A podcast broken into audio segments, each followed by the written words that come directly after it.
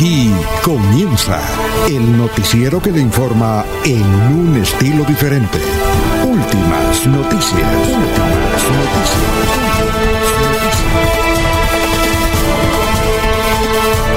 La información analizada por los expertos, sin sesgos, explicada con detalles, sin tanta carreta.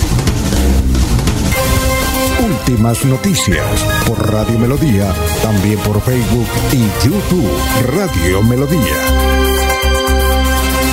Director Alfonso Pineda Chaparro.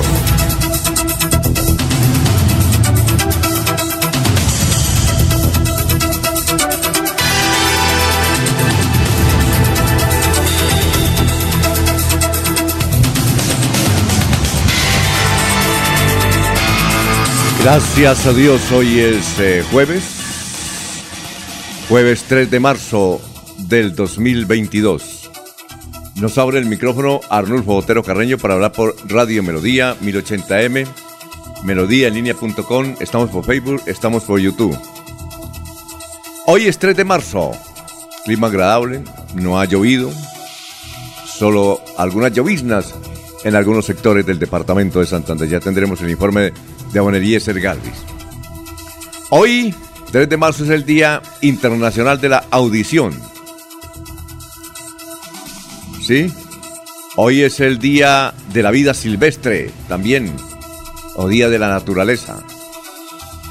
Un día como hoy, en 1923, salió la primera revista Time, una de las más famosas del mundo, la revista semanal.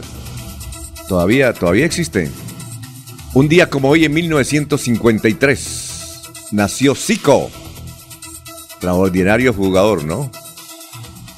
Del Brasil. Fue estrella en los diferentes mundiales, Zico. Bueno, un día como hoy, en 1957, llegó el primer computador a Colombia. Lo era un IBM. Lo trajo Bavaria era tan grande como una nevera. Ese era el primer computador que llegó a Colombia en 1957, pero se demoró mucho tiempo. Eh, casi más de 20 años para, para que se popularizara, como ahora. Casi todo el mundo tiene un computador. Bueno, un día como hoy, en 1933, nació Marco Antonio Muñiz. Va a completar, a completar los 90 y por ahí canta todavía. Tiene un hijo también. El hijo ya tiene como setenta y pico de años, ya viejo. Marco Antonio Muñiz, el caballero de la canción mexicana. Gran bolerista, ¿no?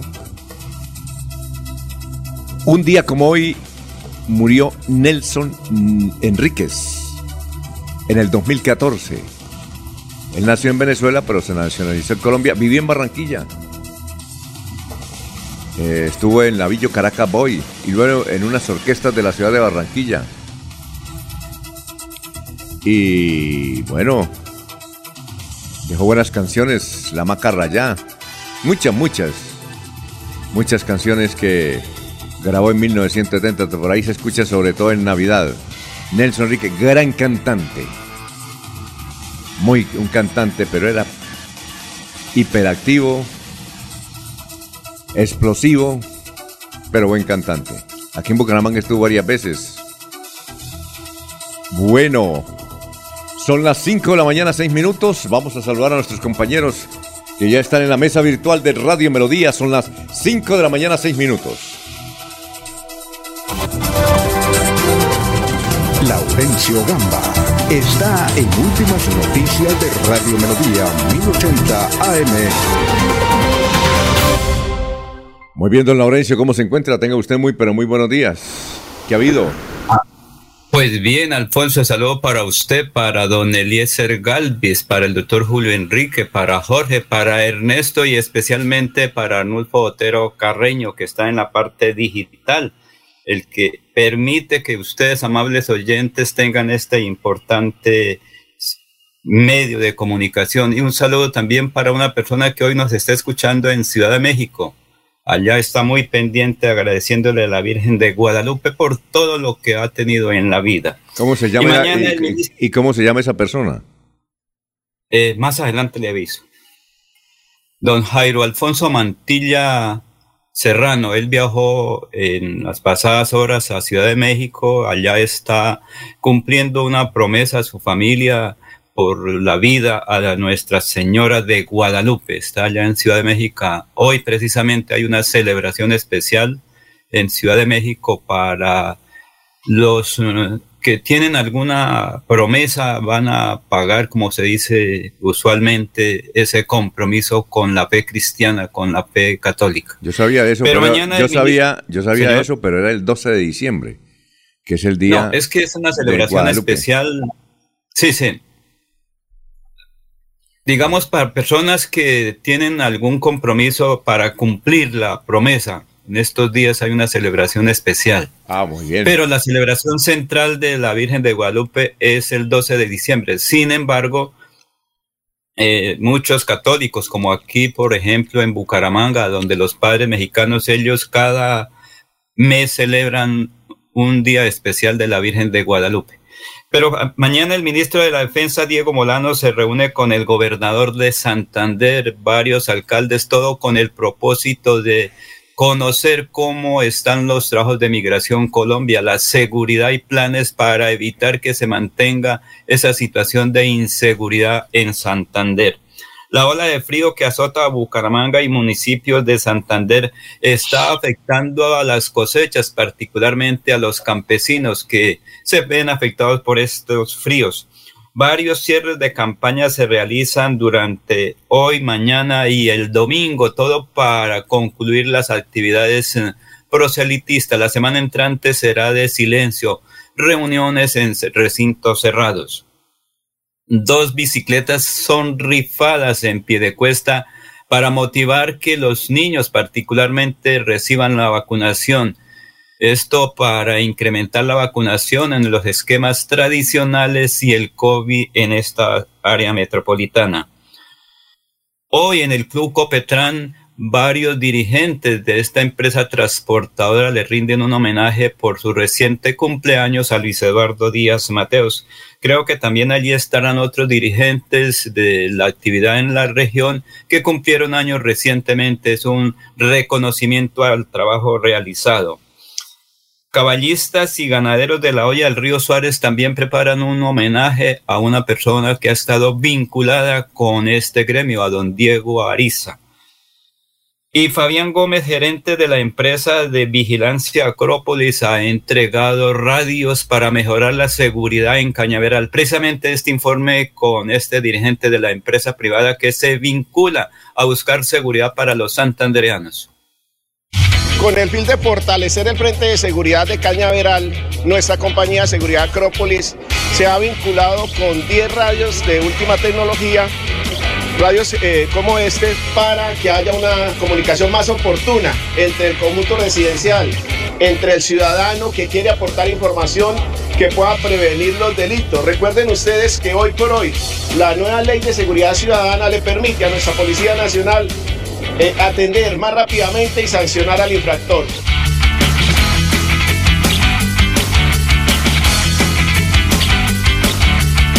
Para nosotros es una alianza eh, muy importante. Realmente el día de hoy estamos aquí reunidos los actores principales en el tema de la seguridad, como es eh, la Policía Nacional, con quien siempre hemos contado su apoyo incondicional.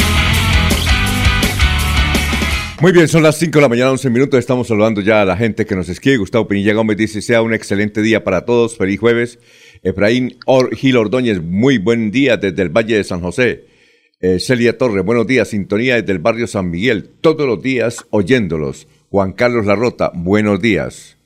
Igualmente, a ver, eh, nos escucha Juan Martínez, gracias por la sintonía. Y estamos saludando a don Ramiro Carvajal de Deportivos Carvajal, Jairo Macías, ingeniero. Don Benjamín Gutiérrez, eh, profesional también.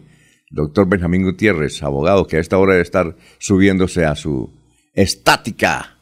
Ahí ese ejercicio y escucha Radio Melodía. Un saludo para Lino Mosquera, para Peligan, Juan José Rinconosma. Igualmente, donde se esté Jairo Alfonso Mantilla, Sofía Rueda. Igualmente, eh, don Ramiro Ortega, que nos escucha desde San Gil. Pedrito Galvis, Pablito Monsalve, la señora Miriam Díaz Pérez en Florida Blanca. Son las 5 de la mañana, 12 minutos, 5 y 12. Don Eliezer, ¿cómo se encuentra a esta hora de la mañana?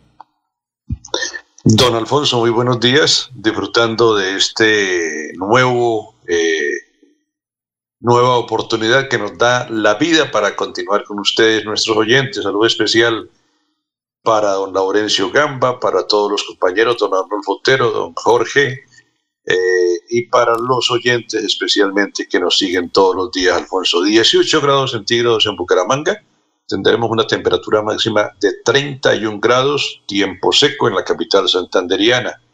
En el Socorro, la lluvia también está ausente en este amanecer, 18 grados centígrados y 32 será la máxima del Socorro.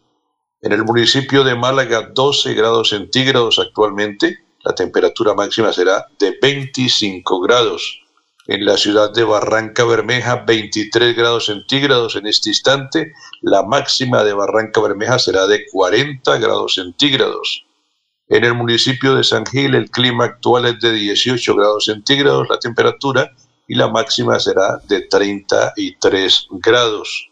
En el municipio de Vélez, el clima actual 11 grados centígrados, la temperatura máxima de Vélez será de 20 grados. En el municipio de Puerto Wilches, el clima en este momento registra 23 grados centígrados y la máxima será de 39 en el municipio de Puerto Wilches. Y en la ciudad de Bogotá, nuestra capital, 11 grados centígrados en este instante y la máxima de Bogotá será de 22 grados, don Alfonso. Muy bien, vamos eh, a saludar al doctor Luis José Arevalo, que tiene ya el pensamiento del momento. Son las 5 de la mañana, 14 minutos, 5 y 14. Doctor Luis José, tenga usted muy, pero muy buenos días. Muy buenos días, estimados oyentes y periodistas del noticiero Últimas Noticias de Radio Melodía. Feliz jueves para todos. La frase o reflexión del día de hoy es del escritor estadounidense nacido en Alemania, Charles Bukowski, quien dijo, supongo que el único momento en que la mayoría de la gente piensa en la injusticia es cuando le sucede a ellos. Muy bien, gracias. Son las 5.15 minutos. Un saludo para Jair Lagos, que como dice don Ruiz Rojas, nos copia hay Lagos que tiene en su fanpage 50 mil seguidores, bastantes seguidores, y nos copia. Gracias. Gracias. Y por conectarnos, son las 5 de la mañana, 15 minutos. Saludo para Manuel José Mejía Reyes, creo que es desde Barranca Bermeja. Y vamos a hacer un resumen de las noticias más importantes que, que han ocurrido en las últimas horas. Bueno, ya hay paso. Ya hay paso por la vía de La Punta al municipio de La Mesa de los Santos pero están arreglando la carretera. Hay paso restringido ahí donde hubo derrumbes. Eh, también se conoció la historia de dos jóvenes periodistas santanderianos que vivían en Barcelona y se fueron hace dos años a vivir a Ucrania. Eh, y allá, en ese país, en la ciudad de Kiev, pues desarrollaron una importante actividad, más que todo en, en el aspecto digital, en el periodismo digital. Imagínense, y narran la crisis que debieron soportar como muchísimos ucranianos. Eh, afortunadamente llegaron a Varsovia, creo que hoy se encuentran en Varsovia y van a regresar a Barcelona. Se trata de Mari Johanna Díaz y Laureano Mantilla, dos jóvenes que se fueron para Europa hace ya varios años y estando en Barcelona, pues eh, hay muchas posibilidades, porque Ucrania es uno de los países más ricos del mundo, además. Tiene eh, es una potencia en muchas cosas, como en el gas. ¿Ya? Creo que hay una reunión a nivel internacional para ver si se arregla el asunto. En todo caso, ya estaban los muchachos, María Joana Díaz y Laureano Mantilla, ya están en buenas condiciones, relataron todo lo que debieron vivir, sobre todo en el paso desde ese país hasta la frontera de, de Polonia. Cuando ya están en Polonia, ya, gracias a Dios, eh, salió todo, todo bien. Hoy hay un gran eh, evento de oración en Polonia, que es uno de los mayores países, uno de los países más, católicos en Europa, muchos católicos ahí en Varsovia, y de allá fue el Papa anterior, y desde luego ya están bien. María Joana Díaz y Laureano Mantilla, aquí, bumangueses. Bueno, salió la lista de aspirantes a la Contraloría General de la República. Como siempre, la Universidad Industrial de Santander fue la elegida a escogerlo. Había 250 hojas de vida y de esas 250 hojas de vida quedaron 20. Ahí hay varios santanderianos, yo como que conozco uno nomás. No sé ustedes si, si alguien conoce más, me, me indican. En la, la, lista están para ser Contralor General de la República, ¿no? Es un cargo supremamente importante.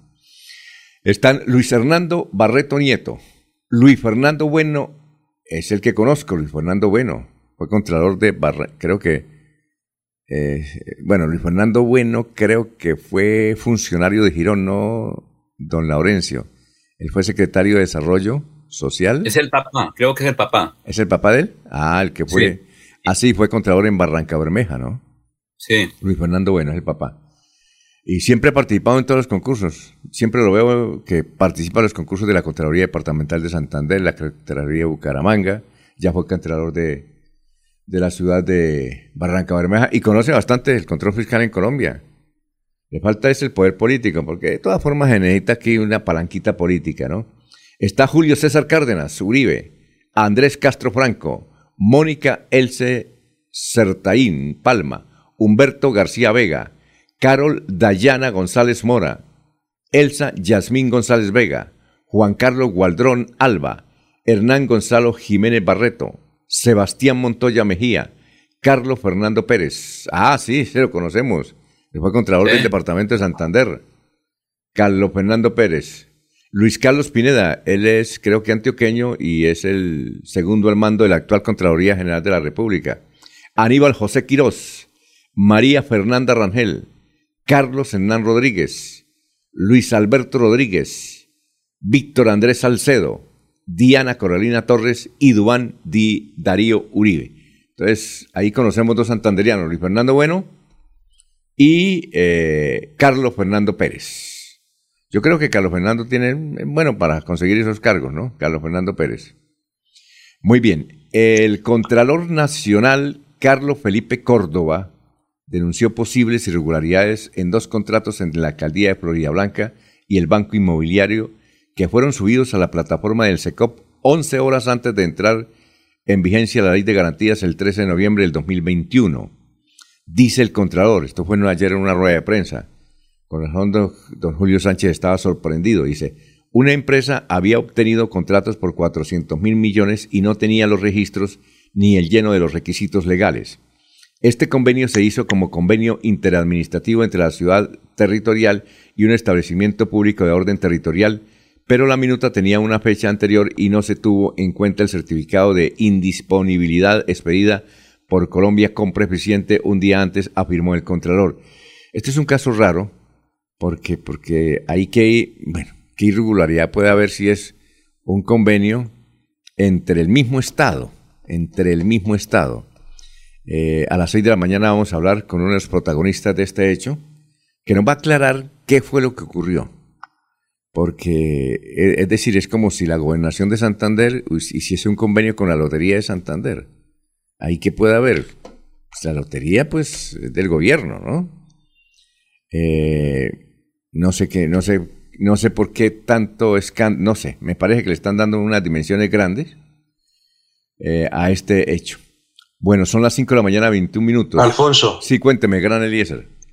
Alfonso, y volviendo a la noticia de los candidatos a la Contraloría, un medio internacional destaca que seis de los que aparecen en la lista de los 20 son de la cuerda de Carlos Felipe Córdoba, ¿Ah, el, funcionario que usted cita, y da los nombres de los seis eh, respaldados por el actual eh, funcionario Córdoba, que es noticia también por el escándalo de Florida Blanca.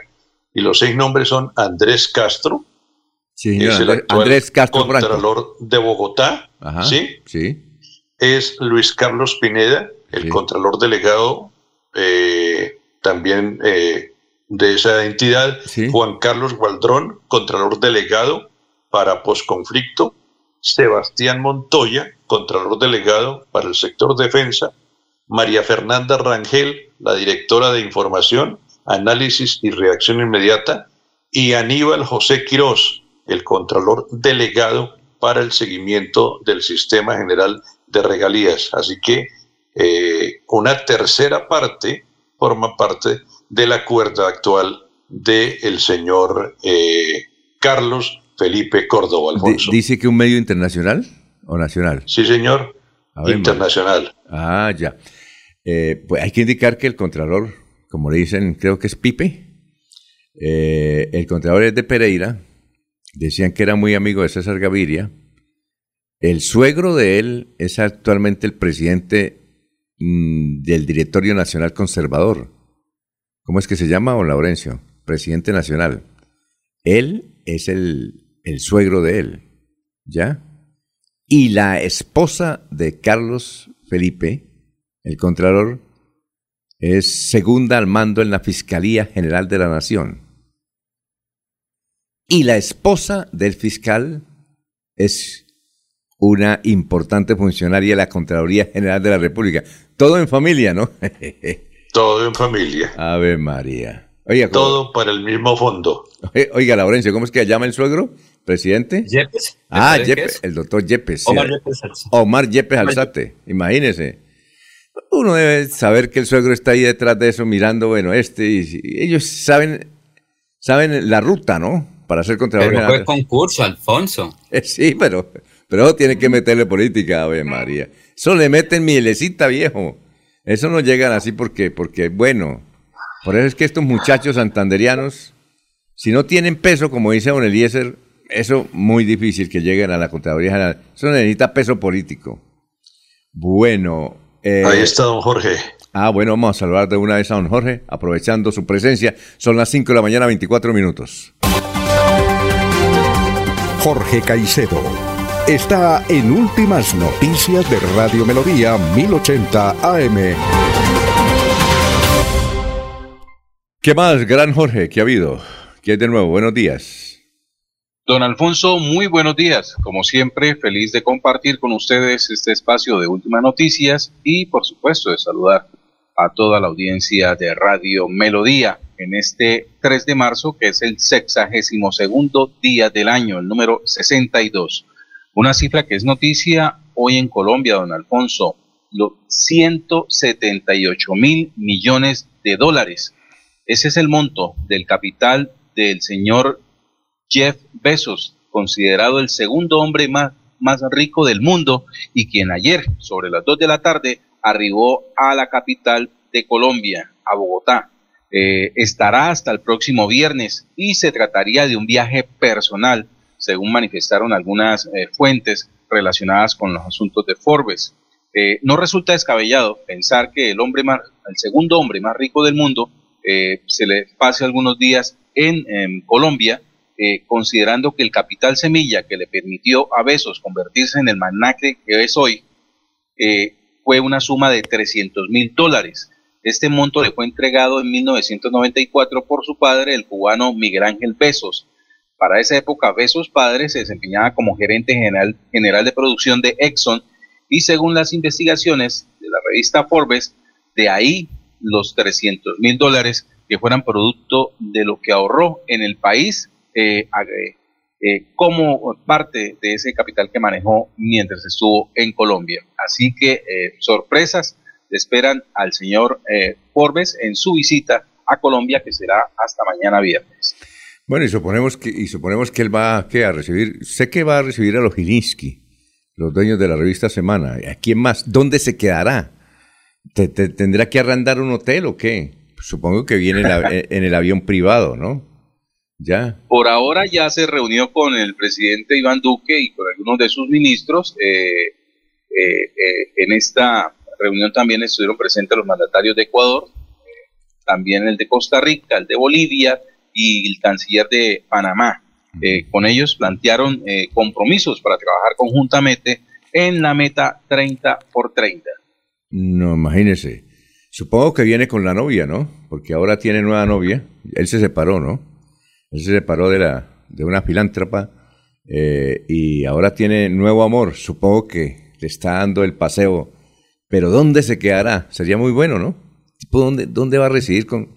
Y, y la mano de escolta, sobre todo aquí en Colombia, ¿cómo será? Oh, ¿Cómo será la seguridad del muchacho? Del muchacho. Bueno. Eh, Imagínese. Sí. Lo veo muy, muy dateado con respecto a la vida del señor Besos. Sí, porque yo me, en CNN sacan mucha, mucha historia de él y cómo, cómo es eh, el emprendimiento. Mm, ah, bueno, es interesante, ¿no? Y, habla español, ¿no? Porque su padre era cubano. Y un dato adicional, la visita del magnate tecnológico a Colombia también se da a escasos meses de haber realizado una donación histórica para Latinoamérica en la lucha contra el cambio climático donde comprometió mil millones de dólares para la consolidación del corredor marítimo más grande del mundo, que incluye a Colombia, Bolivia, Ecuador, Costa Rica y Panamá. Bueno, seguimos con las noticias. Un grupo de rapitienderos, otra marcha. Están cada rato, todos los días, casi haciendo manifestaciones aquí en, en el área metropolitana, los señores de Rapi. Manifestación por las vías del área metropolitana de Bucaramanga. Están reclamando que mayores, mayores beneficios. El periodista Juan Carlos Quiroga fue víctima de un atentado en la tarde de este miércoles en Barranca Bermeja. Iba en su camioneta, entiendo que la camioneta es blindada, iba con algún tipo de, escoltas y con su hijo. ¿Quién es Juan Carlos Quiroga? Jorge, ¿usted lo conoce? Alfonso es un joven de Barranca Bermeja desde algunos, hace algunos años incursionó en el periodismo a través de de denuncias que realiza en su cuenta personal de Facebook. Eh, también llegó a ser corresponsal de, del noticiero Oriente Noticias del canal TRO y ha participado en varios espacios de radio allí en el puerto, el puerto distrital de Barranca Bermeja.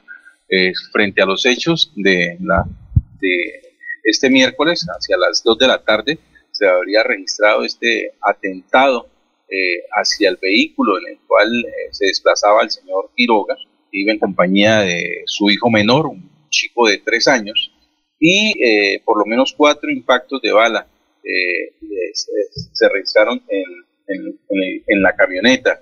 Eh, las autoridades aún no, han explicado a qué podría ser debido a este atentado hacia el señor Juan Carlos Quiroga. Sin embargo, también hay algunas voces que dicen que, que resulta extraño que Quiroga pues precisamente el atentado se diera cuando se desplazaba en el vehículo blindado, eh, por cuanto también se le ha visto desprotegido y sin mayores preocupaciones movilizarse por varios sectores de Barranca Bermeja. Oye, ¿y qué, pasa con el escolta? ¿Qué tienes en la información que da la policía dice que él tenía escolta?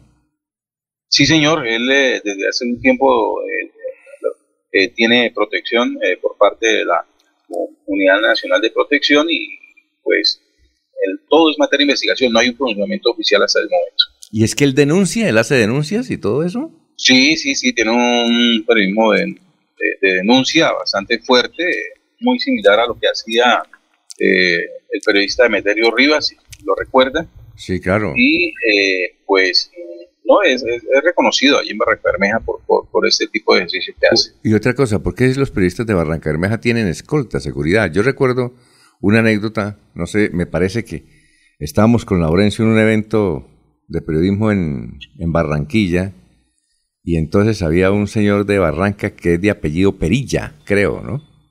Rosber Perilla. Eso, entonces yo llegué y le dije, bueno, ¿y usted se vino con su familia? Porque mire, dijo, no, esos son los escoltas. ¡Diave María! Y usted sí dijo, yo tengo que andar, hermano, protegido porque me, me van a matar. Y conocí, he conocido a varios periodistas que tienen su seguridad allá, escoltas. Entonces, ¿qué es muy, muy fuerte el periodismo que se hace allá? Pues por lo menos es, es, es, un, periodismo, un periodismo bastante eh, ligado hacia las denuncias, hacia la investigación, hacia la revelación de, secretos.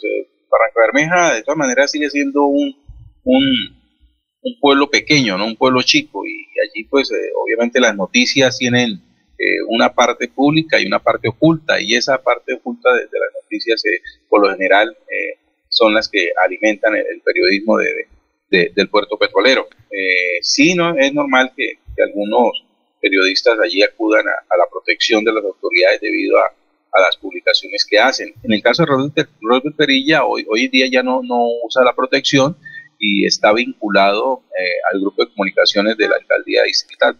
Ah, ya, bueno, perfecto. Vamos con más noticias. Bueno, el coronel Aguilar está gozando 72 horas de permiso. El coronel eh, Eliodoro Aguilar.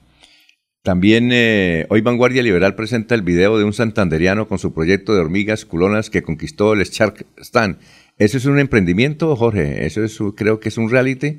Dice el santanderiano Manuel Padilla, se aventuró por el camino del emprendimiento, reinventando la forma de comer hormigas culonas. Su proyecto lo llevó a conquistar a uno de los eh, tiburones del famoso reality de Sony, Shark y ahí pues revelan la historia. Eso es un emprendimiento, ¿no, Jorge? Es un reality, ¿no? Shark Tank. Sí, es un reality de negocios. Shark Tank es algo como, como nadando entre tiburones. Ajá. Eh, y se, se trata de, propuestas de negocios en, emprendimientos, proyectos eh, que van allí eh, en busca de, apoyo financiero por parte de destacadas figuras de, del comercio internacional. Es el formato original de Sony. No sé si la versión a la que se refiere el artículo es a la original, a la, de Sony, porque también hay algunas eh, versiones del programa de acuerdo a la región donde se produzca. También hubo una versión colombiana de Shark Tank que se emitía los días sábados. No sé si el artículo, alcancé a leer el titular, no, no entré en detalles, si este joven santanderiano se presentó ante el jurado del Shark Tank original.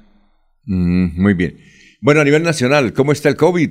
El COVID a nivel nacional, 1.222 nuevos casos y 45 fallecidos más por COVID en Colombia. Disminuyen dramáticamente los contagios y las muertes, colocándose estas últimas por debajo de las 50 diarias. Los casos activos están sobre los 12.000 en el país.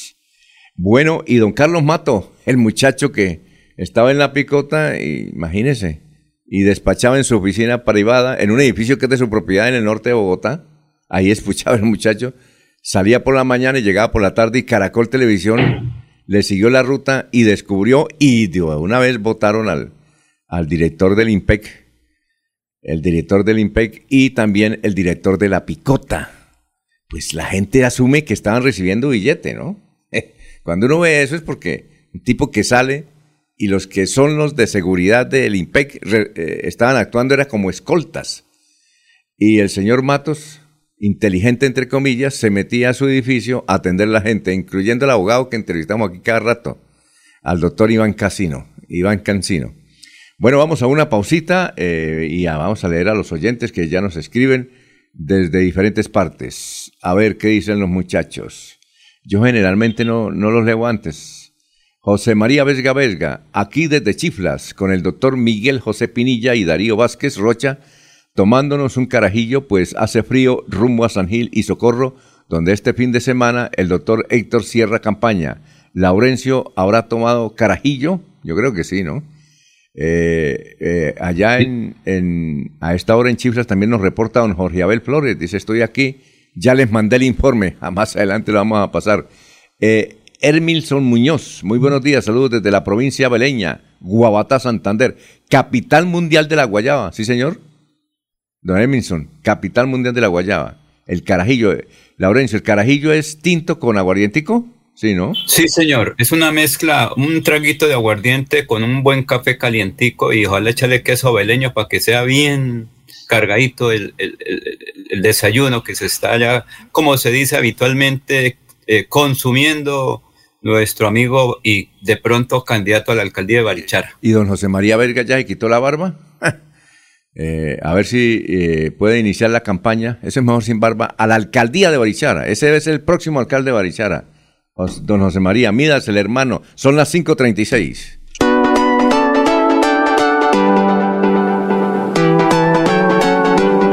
Melodía, Melodía, Radio Sin Fronteras. Escúchenos en cualquier lugar del mundo. Melodíaenlínea.com es nuestra página web. Melodíaenlínea.com. Señal para todo el mundo. Señal para todo el mundo. Radio sin límites. Radio sin fronteras.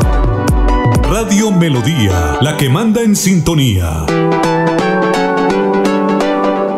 Mantilla, autor intelectual que se acabara la vagabundería de las fotomultas en Florida Blanca y Colombia. Por eso, el próximo 13 de marzo vote Cámara C107 Partido Conservador Héctor Mantilla. C107 Publicidad, política pagada. Cada día trabajamos para estar cerca de ti. Te brindamos soluciones para un mejor vivir. Somos familia, desarrollo y bienestar.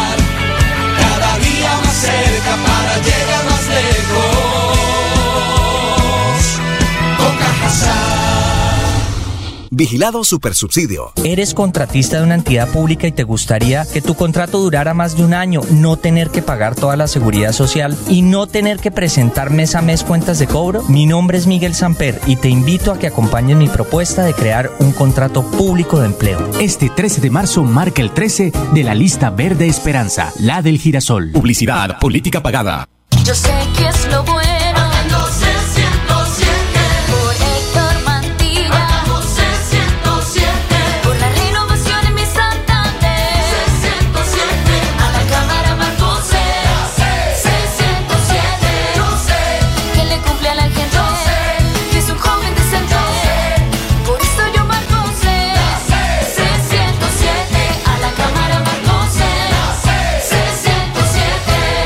Publicidad, política pagada. Se va la noche y llega últimas noticias. Empezar el día bien informado y con entusiasmo.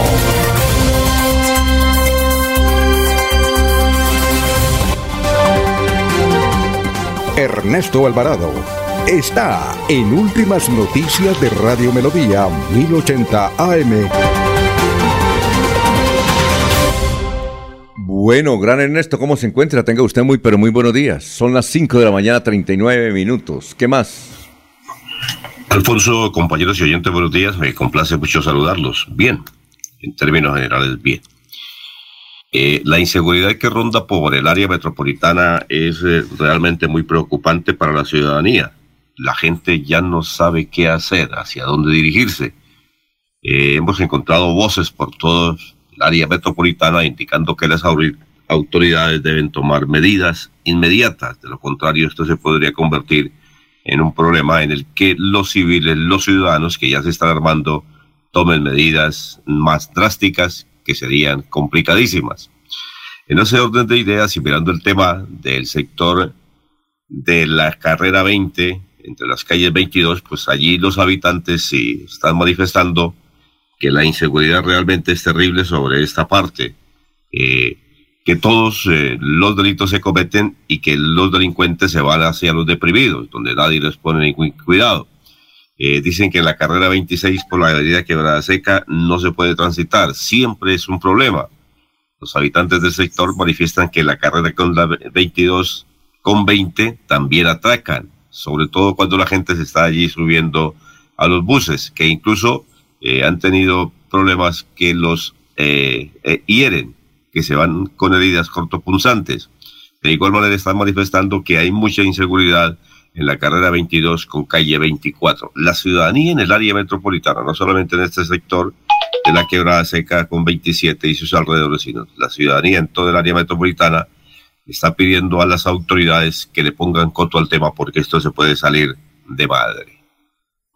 Muy bien, son las 5 de la mañana, 41 minutos.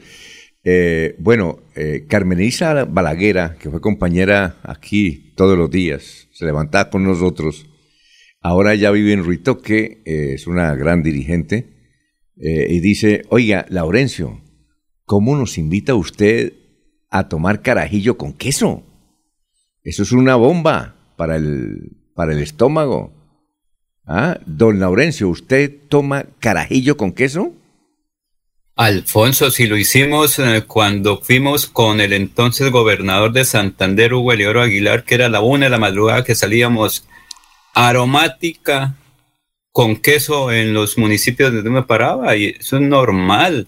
Yo no Bueno, recuerdo pero- si ella estuvo por ahí varias veces en esos recorridos a las a la una de la madrugada. Pero Carmen. Carmen Elisa dice que no, que eso es, eso es dañoso para los frenos. ¿Oyó? Pilas. Carajillo, carajillo con queso o Sí. aromática con queso. ¿Será que Ambas cosas, No, pero ambas cosas, eso, ¿sí? Me dice Carmen No, Elisa. una, co- ¿Ah? no, una- una cosa es aromática con queso y otra cosa es carajillo con queso. Sí, claro, pero, pero es que, que dice eh, Carmen Elisa que no se En le ocurra- Sotonorte, ¿qué es lo que se toma? Cuando el ciudadano va a Betas, allá le ofrecen a las 5 de la mañana un tinto y un trago de aguardiente.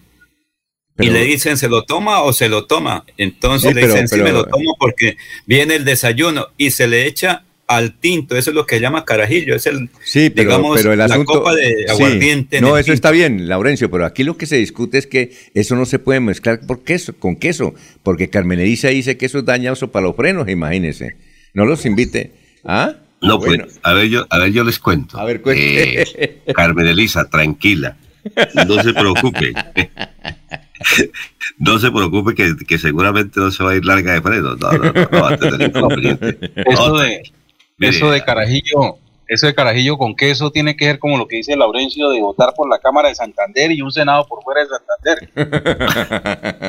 No, no, no, no, eh, eso, eh, bueno, yo por lo menos yo les cuento la experiencia. Yo, en mis épocas de juventud recorría los municipios de la provincia de Vélez. Por allá, Barbosa, Vélez, Puente Nacional, Bolívar, bueno, eh, Websa. Y mi madre, que en paz descanse, eh, sobre las tres y media, cuatro de la mañana llegábamos a esas poblaciones. ¿Y qué era lo que nos invitaban? Carmen Lisa, para que usted se tranquilice. Claro, yo era muy joven. Tintico. Sí. Cargado. Ajá. Un aguardientico doble. Sí. Dice que hacían aquí en la licorera de Santander. ¿Cómo se llamaba? ¿Pichón? Eh, pi- eh, Pichón. Sí, pichón. Pichón, bueno. Pichón, había otro, pero, pero básicamente el pichón que era, que era más dulce. Y a eso le agregábamos. El superior, el superior. Ah, superior, gracias, Laurencio. Y a eso le agregábamos una galletica muy deliciosas que venden ahí en la provincia, galleticas eh, blanditas, y en la parte superior le extendíamos el queso. Y con eso arrancábamos el día, así que tranquila. No, pero, pero no se preocupe. ¿Y con que eso queso? No se puede ir larga de freno. Don Ernesto, ¿y con queso? Sí, claro, la, la, la, galleta le, le imprimíamos un buen pedazo de queso y en algunas oportunidades hasta nos doblábamos de queso. Eso es deliciosísimo realmente. Ahora no lo Es veo lo que por llaman acá, las cucas, las cucas negras o blancas, ¿sí, Ernesto? Oye, No, no, no, que la galleta blanca sobre todo que se consigue en Vélez que es muy blandita. Oye, usted Eh, sabe. Vélez, Puente Nacional, Barbosa, sobre ese sector, una galletica de- deliciosa de trigo, pero que es muy blandita, entonces uno le puede expandir el Galleta de dulce, encima de- y eso es delicioso. dulce.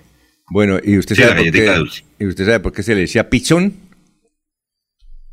Pichón no, no, no sé. Correcto, es que hubo una rueda de prensa hace mucho tiempo, eh, coordinada por don Orlando Cancelado, que era el jefe de prensa de y mercadeo de la licorera en esa época. Y entonces una periodista le, le- le preguntó al gerente, oiga, señor gerente, ¿por qué llama pichón? Y ahí estaba Luis Enrique Figueroa. ¿Y sabe qué dijo? Pues, mijita, porque sirve para pichar. Bueno,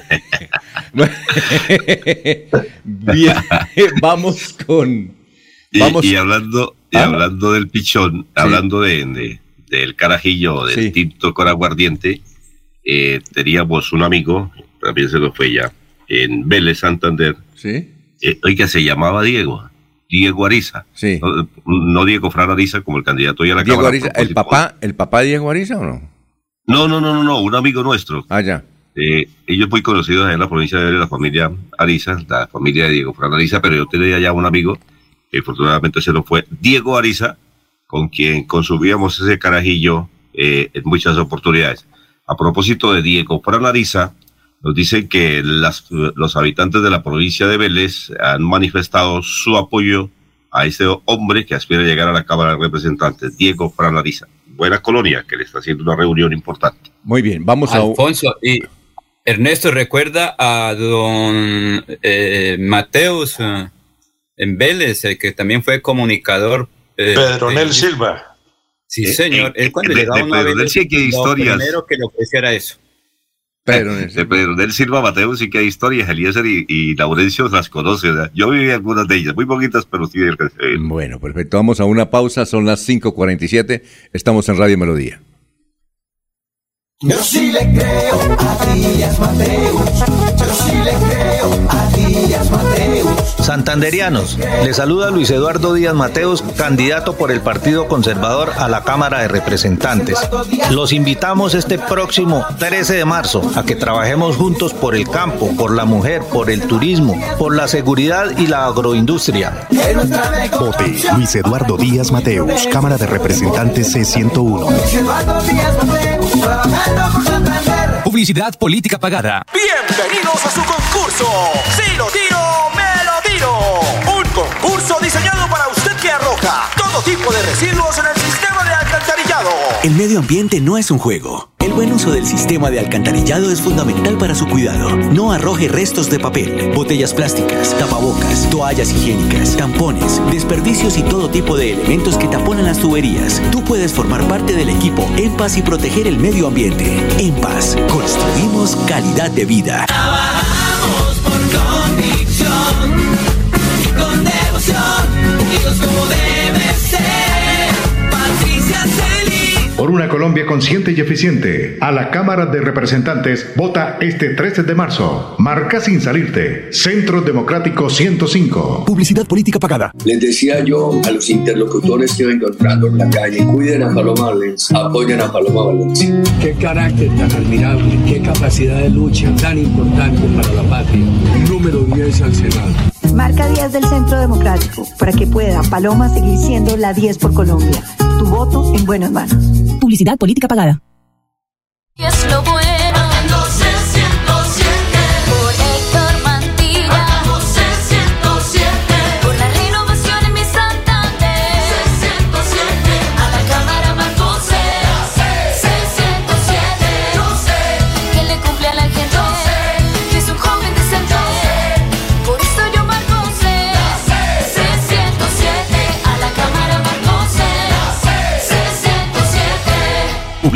Política pagada. Se va la noche y llega últimas noticias. Todos los días, desde las 5 de la mañana, empezar el día bien informado y con entusiasmo.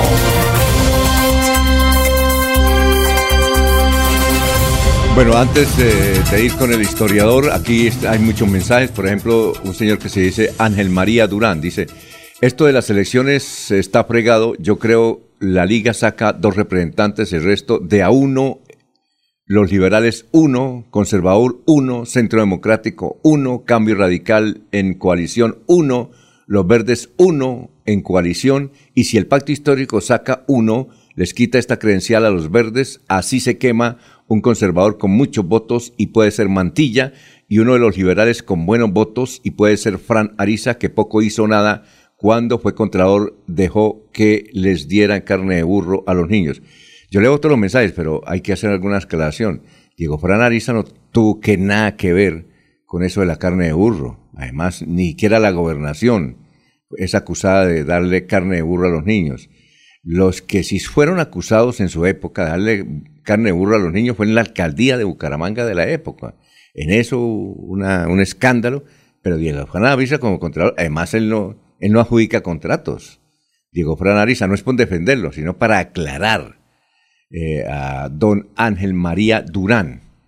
Eh, eh, y en lo otros dice que el Partido Conservador saca uno, el partido, eh, las coaliciones sacan uno y los verdes sacan uno. Yo creo, don Ángel María, con el respeto que usted mere- merece su comentario, pues uno puede no estar de acuerdo con él, que lo que son las coaliciones y los verdes, yo creo que no les van a alcanzar porque se las pasan peleando entre ellos, entre ellos mismos. Entonces, sobre todo los verdes, esos se pelean. Aquí no hemos podido traer, hablamos con José Ángel Amador, que era el antes director acá, coordinador del Partido Verde, en Santander hablamos que días, un saludo para él, y él nos señala, y él me decía, oye, ¿usted por qué no ha invitado a algún dirigente de los verdes? Le dije, ¿por qué no vienen? Y además si iban a venir, me dicen, no me pregunte esto. Entonces, uno los invita es para, para, para que preguntarle lo que la ciudadanía quiere saber. Entonces, eh, eh, ese enfrentamiento entre ellos mismos va a hacer que los partidos verdes que tienen muy buena votación en el departamento de Santander y las coaliciones, pues el éxito yo creo que no va, no va a estar asegurado. Pienso, ¿no? Yo puedo, yo, yo puedo ser el equivocado, ¿no?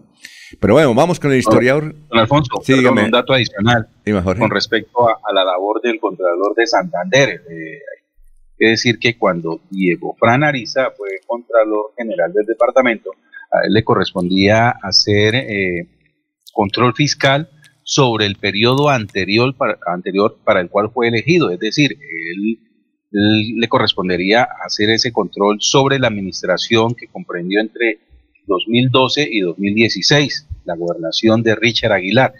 Él no hace, eh, no ha- habría hecho eh, control sobre el mismo periodo para el cual fue elegido. Y eh, cuando dice que, que se, que se podría quemar esa posible curul del Partido Liberal en manos de Diego Fran Ariza, eh, el señor, el oyente habla como si viviera en Florida Blanca.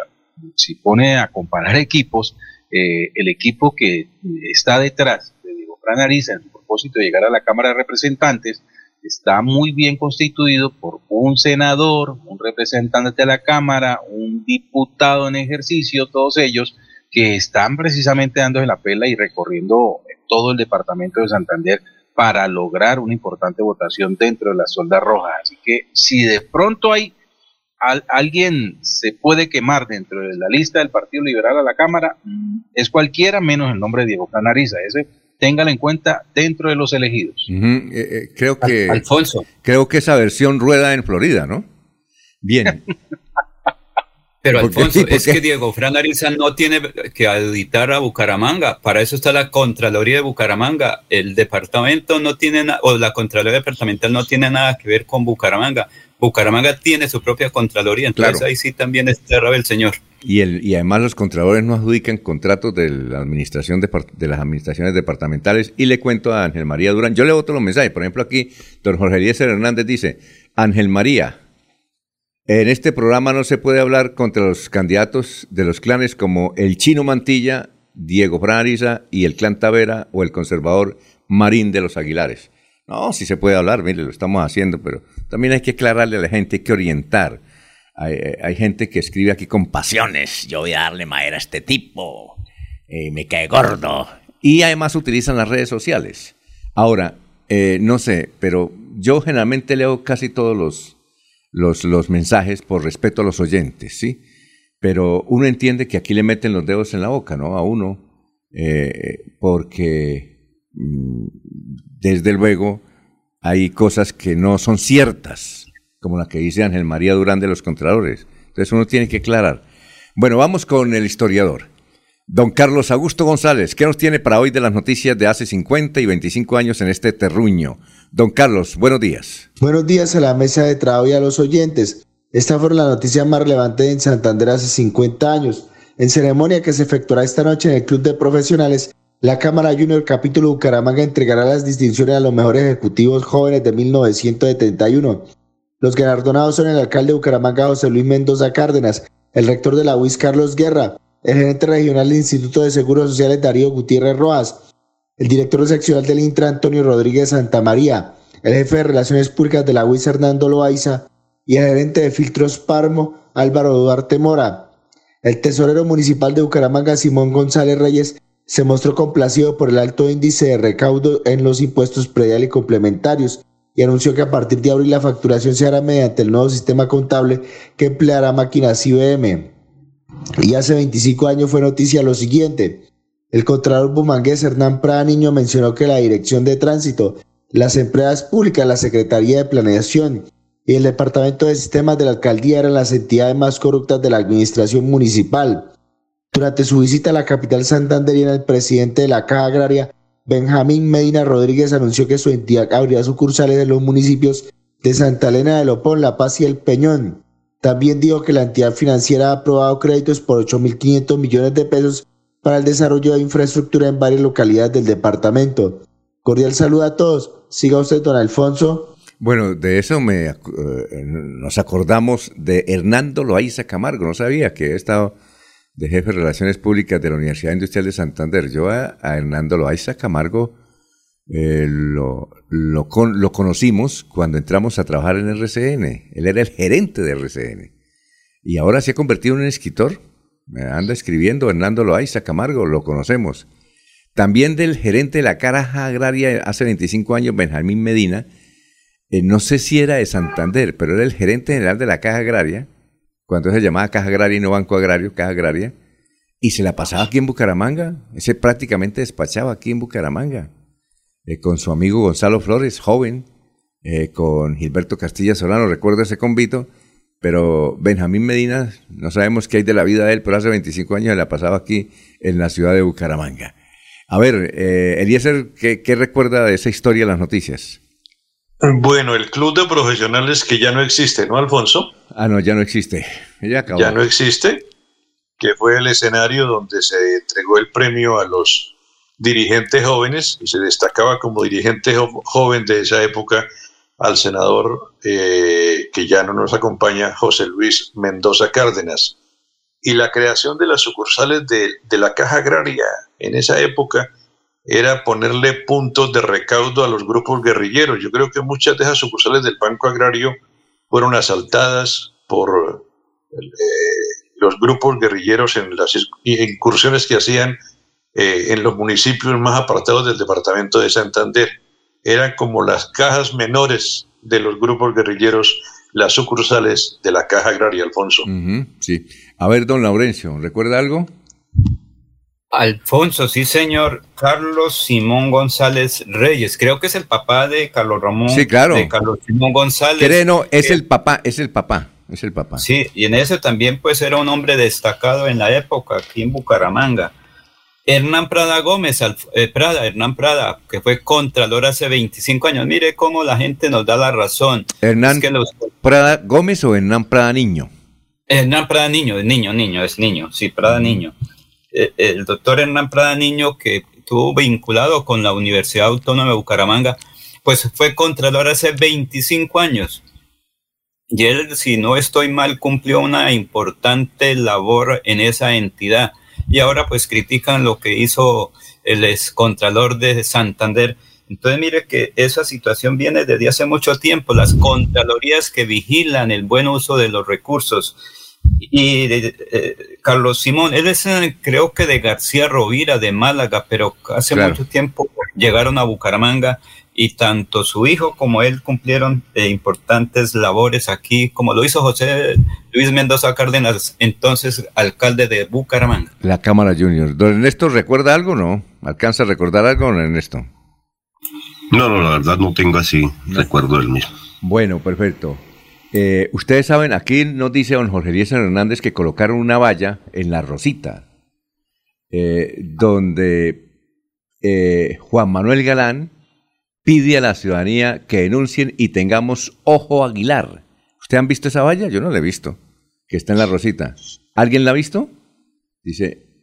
¿dónde? Señor, no, todavía no lo he visto. Alfonso, La es que eso es que una colocaron- crítica buscando boticos a No, ver si por salvan la- el Senado. No, sí, pero la, ¿ustedes han visto esa valla o no? No, no, no. No, señor. ¿Está la fotografía? ¿Adjunta la fotografía o No, no. de- Ah, voy a decirle, don Jorge, nos envía la fotografía a ver si. Eh, y sobre todo en qué lugar. Dice que en La Rosita colocaron una valla de Juan Manuel Galán. Sí ha colocado Juan Manuel Galán unas vallas en, en otras partes del país que hace hacen alusión a otros, a otros candidatos. Entonces, eh, dice, ¿vieron la valla de Juan Manuel Galán? En La Rosita no. Donde dice, piden a la ciudadanía que denuncien y tengamos ojo Aguilar. Muy bien. Eh, Lástima, lástima que la- los candidatos en esta campaña dedicaron fue a buscar la paja en el ojo ajeno y no a, a promover propuestas, ¿no? Yo no sé, yo creo que eso no da votos a la. No sé si los, con el respeto de los eh, hombres que manejan la imagen y el mercadeo, eso de decir, el, yo soy el bueno y el otro es malo, me parece que eso no da votos. Me, me parece a mí, eso no da votos. Decir, oiga, usted es el malo y yo soy el bueno. Yo no, yo no he visto a alguien que con una campaña de esas llegue eh, a lograr algo. Me parece que deben presentar es propuestas. ¿Sí? Sí, pero desgraciadamente Dicen eh, eh, que los otros son buenos, los otros son malos y yo soy el bueno. Y los galán no han vivido del Estado colombiano. Ah, mire, la- como la- la valla- o como concejales o como dirigentes o como con una fundación. Eh, dice, la valla está en la avenida La Rosita con 23. Ver para creer, don Alfonso. ¿Cómo? Ver para creer, hay que decirle al oyente. Ver para creer. Muy bien, eh, Sandra Milena García Silva, muy buenos días aquí en el Café de Madrid, al norte de Bucaramanga, la ruta de Metrolínea no pasó temprano y mucha gente que madruga a esperarlo y no pasó. ¿Qué servicio más pésimo? Pasa es cuando, cuando quiere, pasa es cuando quiere. Son las seis de la mañana, dos minutos. Aquí Bucaramanga, la bella capital de Santander. Transmite Radio Melodía, Estación Colombiana, HJMH, 1080 kilociclos, 10.000 vatios de potencia en antena, para todo el oriente colombiano. Cadena Melodía, la radio líder de Colombia. Héctor Mantilla, autor intelectual que se acabara la vagabundería de las fotomultas en Florida Blanca y Colombia. Por eso, el próximo 13 de marzo vote Cámara C107 Partido Conservador Héctor Mantilla. C107. Publicidad, política pagada. Amigos, les saluda José Alfredo Marín, su próximo senador de la República. Quiero recordarles cómo ejercer correctamente su derecho al voto el próximo 13 de marzo. Ubique el logo del Partido Conservador y el número 20. Marque con una X dentro de la casilla y sin salirse del recuadro para que su voto sea válido. Recuerda que para votar bien hay que marcar bien. Tu voto es el que decide. Publicidad, política pagada. Buenas, vecino. Vengo a dejarle mi cosecha de café. ¿Y eso? ¿Por qué me trae tan poquitas? Si usted siempre tiene buenas cosechas. Es que me puse a ensayar con unos fertilizantes que no conocía y la cosecha me salió bien bajita. Que ahora no le cambien la producción de sus cultivos con fertilizantes que son solo imitaciones. Siga pidiendo Nutrimón Producción 17618.2. El original hecho en Colombia. El fertilizante del punto verde con la productividad de siempre. Monómeros. Los originales desde 1967. Siempre cosechando lo mejor de nuestra ¿Están tierra. cansados de salir con miedo a las calles? Mi nombre es Miguel Samper y los invito a que acompañen mi propuesta de reformar la justicia para que haya una verdadera sanción y condena de los criminales que tienen asediadas las ciudades. Este 13 de marzo marca el 13 de la lista verde Esperanza, la del girasol. Publicidad, política pagada. Yo sé que es lo bueno.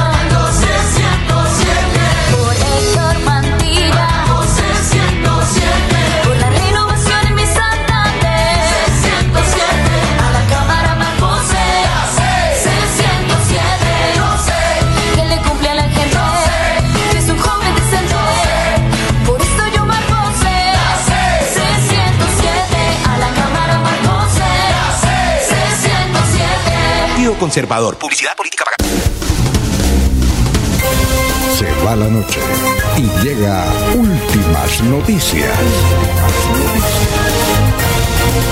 Empezar el día bien informado y con entusiasmo.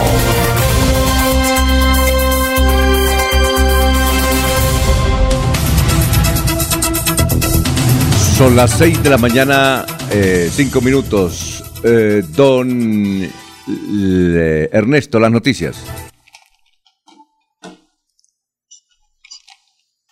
Hay muchas cédulas que tiene la registraduría y la gente no se acerca a reclamarlas. La cantidad es cerca de un millón de documentos que no se han sido, han sido reclamados en la registraduría, de los cuales 494.151 corresponden a cédulas de ciudadanía. Eh, las registradurías en todo el país están pidiendo a los ciudadanos que adquieran este documento porque es muy importante y el cual le permitirá participar de las próximas elecciones este 13 de marzo mm, en todo el territorio colombiano. Así que mucha gente que está necesitando ese documento le está pidiendo a la ciudadanía que los reclame porque son importantísimos para esta contienda electoral y es necesario que votemos. Hágalo por el candidato que usted estime conveniente, pero vote. No deje que otros decidan por usted. A ver, don Eliezer, son las seis de la mañana, seis minutos. Don Alfonso, desde ayer es noticia el tema de la recompensa por eh, la denuncia que se hizo del asesino de Nicole Valentina.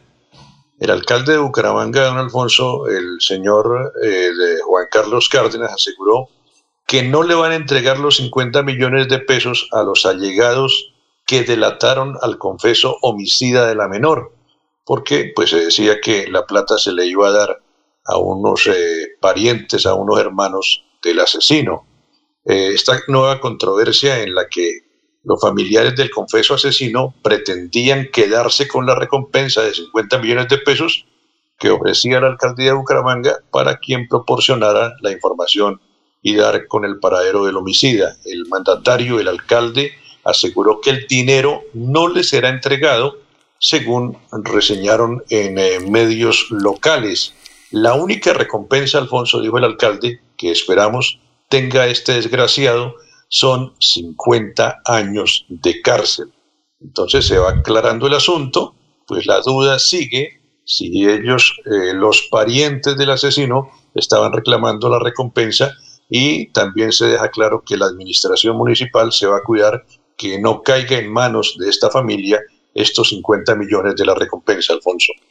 Eh, Jorge, son las 6 de la mañana, 8 minutos, 6 y 8 antes de la noticia, don Alfonso, y frente a esto que ha, eh, ha explicado don Eliezer, ¿hasta dónde es bueno llegar a minar la confianza de los ciudadanos en el plan de pago de recompensas por denunciar delitos? ¿Qué afinidad o vínculo puede tener la familia del asesino de Nicole Valentina frente a ese hecho? Si fue la misma familia la que llegó a denunciar el acto criminal de este hombre.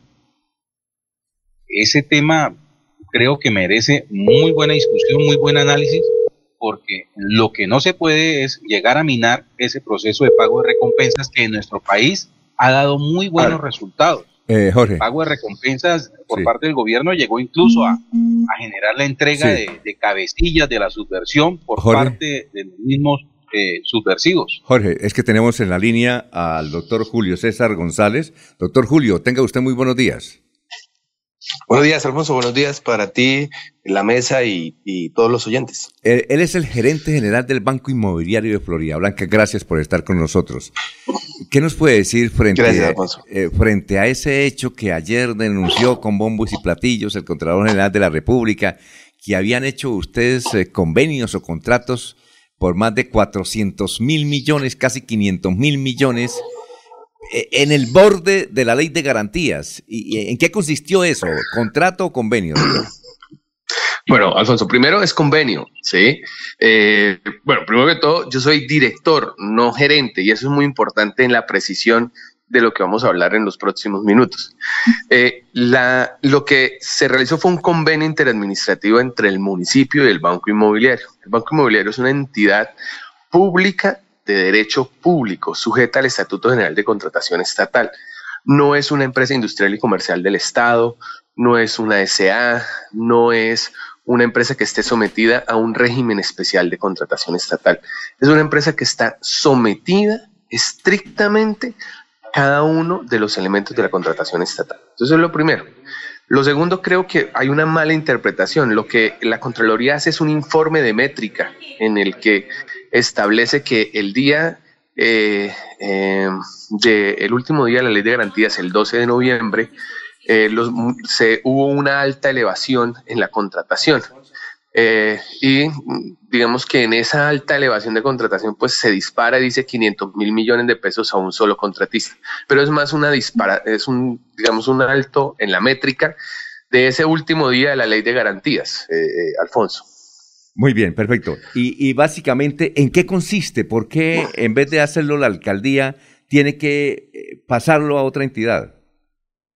Bueno, lo que pasa es que los convenios interadministrativos buscan ayuda mutua entre las entidades públicas. Busca que las entidades públicas se coayuden en cada una de sus especialidades. El municipio de Florida Blanca es un municipio que cuenta con un, un establecimiento público, es decir, un- una, entidad descentralizada especializada en todo lo que tiene que ver con el espacio público. Alfonso, tú sabes eh, que el Banco Inmobiliario eh, ha venido haciendo vivienda, el Banco Inmobiliario ha venido haciendo parques, el Banco Inmobiliario ha venido desarrollando esa actividad que desde el año 2004 el, el legislador, el Consejo le, entregó a través de esa herramienta que el legislador le dio a los, a los alcaldes. Entonces, este, este establecimiento es el encargado de administrar el espacio público. Entonces, cuando se iba a pavimentar, pues había que preguntarle al Banco Inmobiliario, Banco Inmobiliario, ¿esta vía es pública? Eh, Banco Inmobiliario, ¿este parque es de nosotros? Banco Inmobiliario, ¿esta cancha es nuestra? Todas esas son preguntas que constantemente nosotros estamos respondiendo. Entonces, en esa medida, eh, para evitar toda ese, digamos, esa duplicidad de las funciones como tal, pues eh, eh, el Banco Inmobiliario está viniendo adelantando distintas obras. La construcción del, del, de San Bernardo, el Parque del Reposo, bueno, distintas obras que son mediante el mecanismo de recursos de la municipalidad para poder adelantar esas obras. Y entre esas está la pavimentación de eh, las vías del municipio y ahora el reto de encontrar la mejor estrategia para el alumbrado público. Ah, ah, ahora, doctor, eh, también el Contralor decía que ustedes hicieron ese convenio en el límite de la ley de garantías. Sí. Eh, ¿Eso fue cierto? Sí, claro. Sí, claro. Digamos que nosotros y creo que eh, los eh, mil municipios del país con sus respectivas departamentos, ¿sí? Por una sencilla razón, Alfonso. No sé si recordamos que eh, el presidente de la República estableció a través de su ley general de presupuesto cuando presentó al Consejo, al, al- al Senado, eh, una, un, un artículo en el que inaplicaba la ley de garantías producto de la situación del COVID, con una sustentación eh, jurídica en el hecho de los años, los, eh, todo el tema de la pandemia y que era necesario reactivar la economía del país. En esa, digamos que en esa reflexión, eh, un juez de la República, do- faltando dos días para el cumplimiento del 13 de noviembre, vía acción de tutela, inaplicó esa situación eh, normativa. Sí, siga. ¿Aló? ¿Aló, doctor? Dios porque no, aló. Sí, siga, siga, sí. Aló. Sí, sí, siga, lo escuchamos. a, a que, digamos, el, el- digamos, esa situación hizo que todo el país se volcara a hacer convenios interadministrativos, porque si no habría que esperar hasta el mes de junio para elaborarlos. Y, y no se trata de que fue el último día, la última hora, no, es un convenio interadministrativo, pero el, el- el- digamos que la situación, la- lo que causa es eso. Ahora, hay una situación de eh, procedimiento interno de la plataforma en el que quizás hay un poco, digamos, de, de- por, la situación nueva y novedosa de lo que es el SECOP2 en Colombia. Es una herramienta que lleva tres años, ¿cierto?, funcionando en el país y es una herramienta que es novedosa y, aún- y aún algunas personas desconocen algunas funciones de la misma. La plataforma el 12 de noviembre colapsó. ¿Por qué colapsa la plataforma el 12 de noviembre? Por el alto tráfico y la alta demanda. Así como se cae, eh, WhatsApp o se cae Telegram, pues la plataforma sucedió la- le sucedió la misma situación. En esa caída de la plataforma, una situación en que la plataforma cae, eh, Colombia compra eficiente activa el protocolo de indisponibilidad general. Ese protocolo de indisponibilidad general tiene un- unos paso a pasos, ¿sí? Tiene unas cosas que se deben hacer, ¿sí? ¿Quién las hace? Las hace Colombia Compra Eficiente.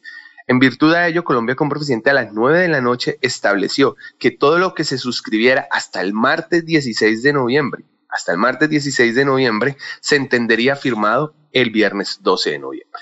Entonces, en ese, en ese, en ese, en ese, en ese entender, en ese entender, eh, no, digamos que eso no es el límite, no, no, no, eh, es un tema más de la métrica y del valor, Alfonso. Yo pienso que, y es el creer que el banco inmobiliario era una entidad o es una entidad, o pensaban que la entidad, la- el banco inmobiliario era un, una empresa industrial y comercial del Estado sometida a un régimen especial o algo así. O, o- o era, o, o era una entidad privada.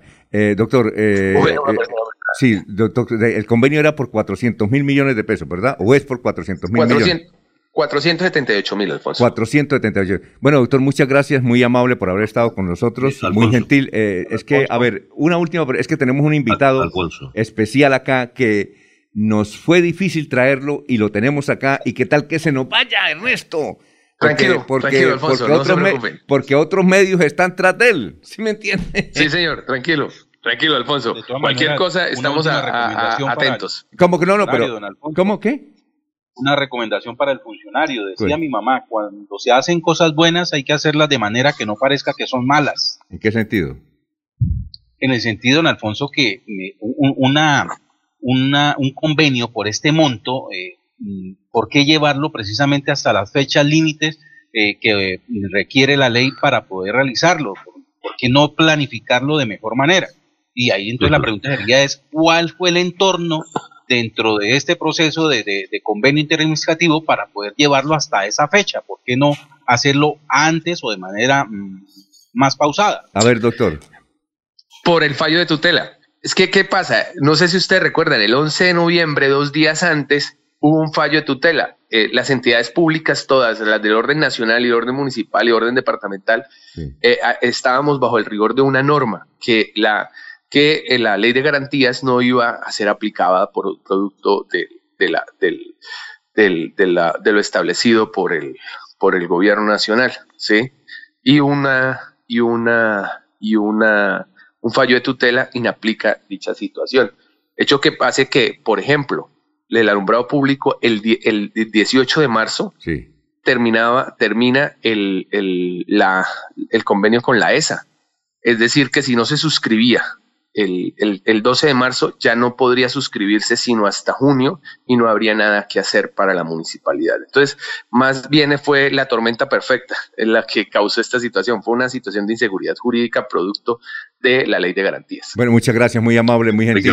Oye, Alfonso, a ver, cuéntame. a ti y a todos los de la mesa. No, no solamente, solamente puntual. Eh, doctor Julio César González, buenos días.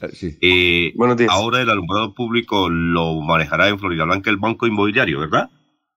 Sí, señor. Ah, bueno, perfecto. Muy amable, doctor. Gracias por estar con nosotros. Muy amable por esta entrevista exclusiva a Radio Melodía para aclarar ese asunto que pues llenó de, de- de curiosidad a todo el país. Muy gentil, ¿no? Listo, Alfonso. Muy muchas amable. gracias. Que Adiós. estén muy bien. Hasta luego. Vamos a una pausa y ya eh, cortica y ya vamos con nuestro invitado especial. Son las 6 y 19. Héctor Mantilla, autor intelectual que se acabara la vagabundería de las fotomultas en Florida Blanca y Colombia. Por eso, el próximo 13 de marzo vote Cámara C107 Partido Conservador Héctor Mantilla. Publicidad, política pagada. Queremos que disfrutes de un servicio de energía confiable y de calidad. Por eso, trabajamos en el mantenimiento de la infraestructura eléctrica. Para que estés informado oportunamente de las fechas y horarios, síguenos en nuestras redes sociales o consulta toda la información en www.esa.com.co. ESA, Grupo EPM, Vigilado Superservicios.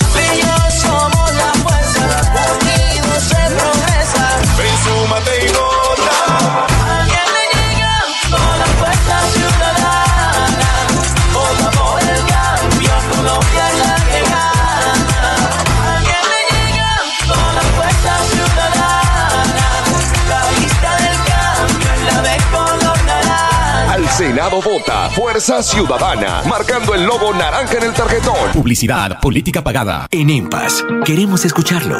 Hoy invitamos a Juan, a Carlos y también a Diana, o a cualquiera de ustedes para que nos cuenten sus peticiones, quejas y reclamos. Como empresa pública de Alcantarillado de Santander, estamos atentos para atenderlos. Recuerde que nos puede llamar al 605-9370, extensión 113 y 133, o ingresar a nuestra plataforma web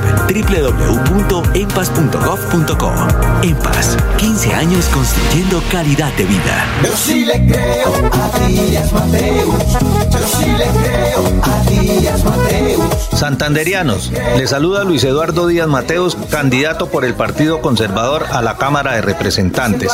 Los invitamos este próximo 13 de marzo a que trabajemos juntos por el campo, por la mujer, por el turismo, por la seguridad y la agroindustria.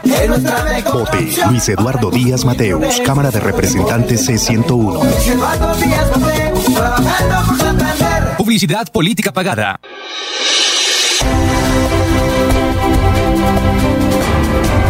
Información y análisis. Es el estilo de Últimas Noticias por Radio Melodía 1080 AM.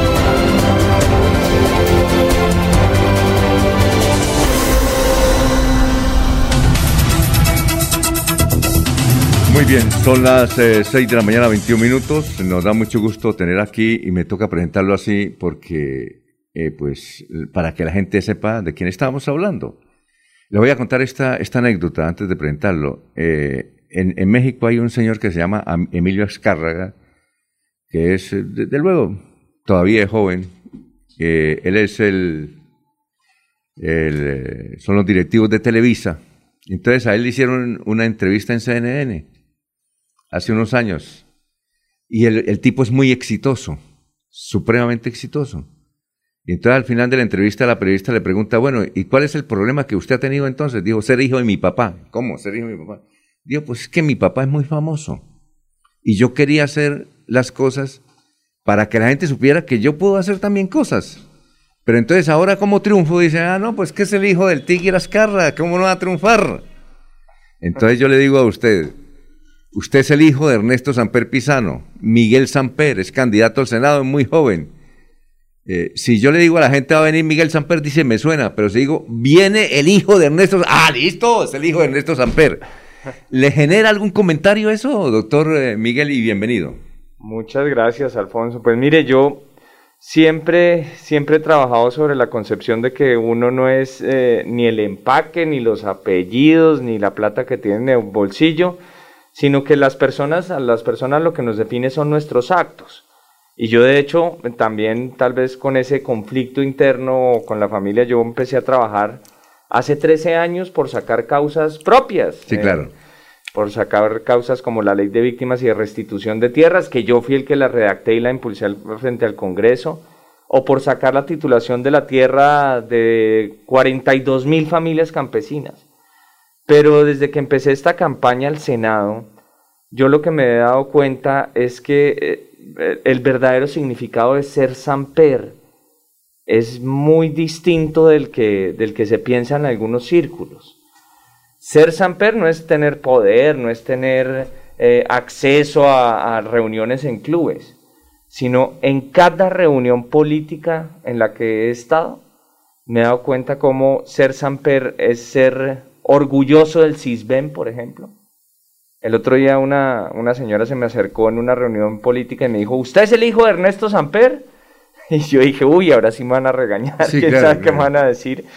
Yo le dije, sí, mi señora, mucho gusto. Mi nombre es Miguel Samper. ¿Para qué soy bueno? Y me dice, pues dígale a su papá que él le salvó la vida a mi hija. Y dije, ve, ¿cómo así que le salvó la vida? Si él es abogado, él no es Claro. médico y además es bien malito como abogado. Sí. Me dice, sí, porque cuando mi hija tenía 13 años de edad, tan solo 13 años de edad, a ella le encontraron un, un cáncer. Y yo la llevaba de hospital en hospital, de clínica en clínica, y nadie me la quería atender. Nadie. Hasta que llegó Samper, creó el CISBEN, a ella me la atendieron gratis, me la salvaron, y hoy en día tengo tres hermosas nietas que dan fe que el CISBEN sí sirve. Eso es ser Samper. En cada reunión a la que estamos hay un maestro, una maestra, un profesor, un docente que levanta la mano y dice, gracias por la prima Samper. Eso es ser Samper, la mesada adicional que se les entrega a los maestros. Y también ser Samper es eh, la creación del Ministerio de Cultura, la red de solidaridad social, la pavimentación de las vías más importantes para que los campesinos pudieran sacar sus productos. Eso es ser Samper. Y yo, ya labrando mi propio camino, mi propio surco en la Sí, tierra, claro. en esta tierra, porque yo sí creo que hay dos días importantes en la vida de un ser humano, Alfonso. El primero es cuando uno nace y el segundo es cuando uno sabe por qué, cuando Ah, ya. entiende por qué. Y labrando esa, esa propia ruta mía, eh, en donde, como lo decía hace un instante, pues sacamos adelante la ley de víctimas, eh, sacamos adelante la Agencia Nacional de Tierras, yo venido a descubrir en este ejercicio político que en realidad la propia definición de San Pedro es, es retomar esas banderas, esas banderas sociales e implementar las mías propias. Porque en todas partes del país, en todas las rincones de Bucaramanga, de Girón, aquí en todos los rincones de Santander, hay una persona que el hijo no tiene empleo, hay un pensionado que se queja de que no le están incrementando la pensión, hay un eh, trabajador que perdió su empleo durante pandemia y que no lo quieren contratar o porque tiene mucha edad o porque tiene muy poca. Usted es abogado, ¿no? Yo soy abogado, pero honrado. como. Sí. ¿Cuántos años tiene usted? Yo tengo 38 años nada más. 38 años. Y cuando su padre fue presidente, usted, desde luego, ahí en la casa de niño, niño, ¿no? Joven. Ah, ahí tenía 10 añitos. Sí, pero más o menos se recuerda esos episodios de, de- de su padre y todo eso. Sí, por supuesto, por supuesto que Ahora, sí. usted es primo de Ernesto Sampero Espina. De Daniel. De, perdón, de Daniel Sampero Espina. Yo soy primo de él, sí. ¿Y se llevan bien o no? Sí, él mama mucho gallo. La diferencia es que yo también mamo gallo, pero a él le pagan por mamar gallo. Oiga, pero su padre, su padre a todo le saca chiste, ¿no?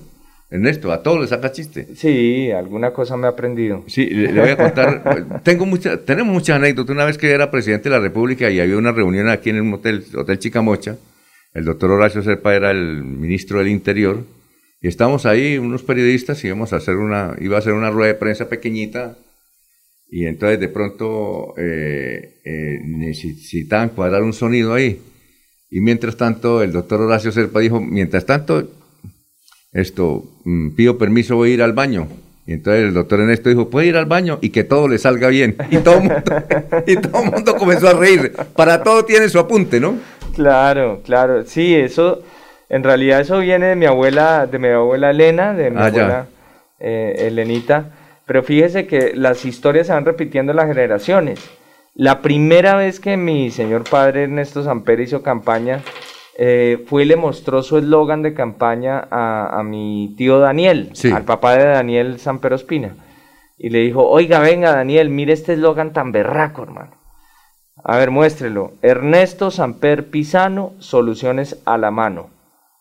Y Daniel le dijo, pues menos mal, mi mamá no era de apellido Angulo. Oye, a propósito, Horacio Serpa, ¿ya leyó el último libro o le ha quedado tiempo? No, no, aún no lo he leído, ¿no? Cuenta muchas curiosidades de su padre. Entre, yo no sabía, y mucha gente no sabía, que su padre apoyó la reelección de Álvaro Uribe. Ahí lo cuenta el libro, que su padre apoyó la reelección de Álvaro Uribe. Yo no sabía. que ese dato tampoco lo sabía. Bueno, es que- hay que leer el libro. Yo, me a mí me sorprendió eso, ¿no? Pero es que la cercanía, la cercanía entre los tres eh, data de, de- de antes eh, por el poder popular. Ajá. Recuerde que aquí la gran cabeza del poder popular en Santander Sí. se llamaba Horacio Serpa Uribe. Exactamente. Y la gran cabeza en Bogotá era Ernesto Samper Pisano. Sí. Eh, en Antioquia era Álvaro Uribe. Ah, ya. Pero después las rutas de la política, de la vida, los fueron llevando a cada uno por destinos eh, distintos, aunque Horacio Serpa Uribe, hasta el último de sus días, siempre, siempre estuvo cerca ideológicamente y políticamente hablando de Ernesto Samper hasta el último de los días de Horacio. Y, y estuvo cerca, quiere decir, en términos de rechazar, digamos, lo que, lo que este gobierno de Iván Duque ha hecho en términos Sí. de quebrar al país, de desconocer las causas sociales. Y, y yo creo que esas, esas banderas del poder popular, este es el momento, francamente, para retomarlas. Pero, ¿Sabe, ¿y usted- sabe por qué, Alfonso? Sí, ¿por qué? porque la decepción de la gente es tal, no solo con la clase política, sino con el gobierno en general, con los Sí. dirigentes después de la pandemia, que la gente está pidiendo un cambio. Es que hoy en día el enemigo que nosotros estamos enfrentando, el Sí. enemigo común de todos los que estamos haciendo campaña mm, política sana, eh, no es ni la gente de derecha ni de izquierda, no. El enemigo común es la inercia, es la falta de cambio, porque todo el mundo, y en eso coinciden todos, todo el mundo dice que las cosas van mal. Y esa falta de cambio es el enemigo contra el que tenemos que combatir. Bueno, y usted, eh, antes de ir a unos mensajes y llegar con las preguntas de los compañeros que están en diferentes partes por aquello de la pandemia, eh, eh, ¿cuál es su propósito? Tendrá muchos propósitos al llegar al Congreso de la República. ¿Cuál es el principal propósito cuando usted llegue al Senado? Mi principal propósito es arreglar el problema de la tierra. Yo lo viví, yo visitaba cada predio que lo entregábamos para llenar el campo de propietarios desde la Agencia Nacional de Tierras y si no arreglamos el problema de, de las tierras, no vamos a bajar los precios de la comida.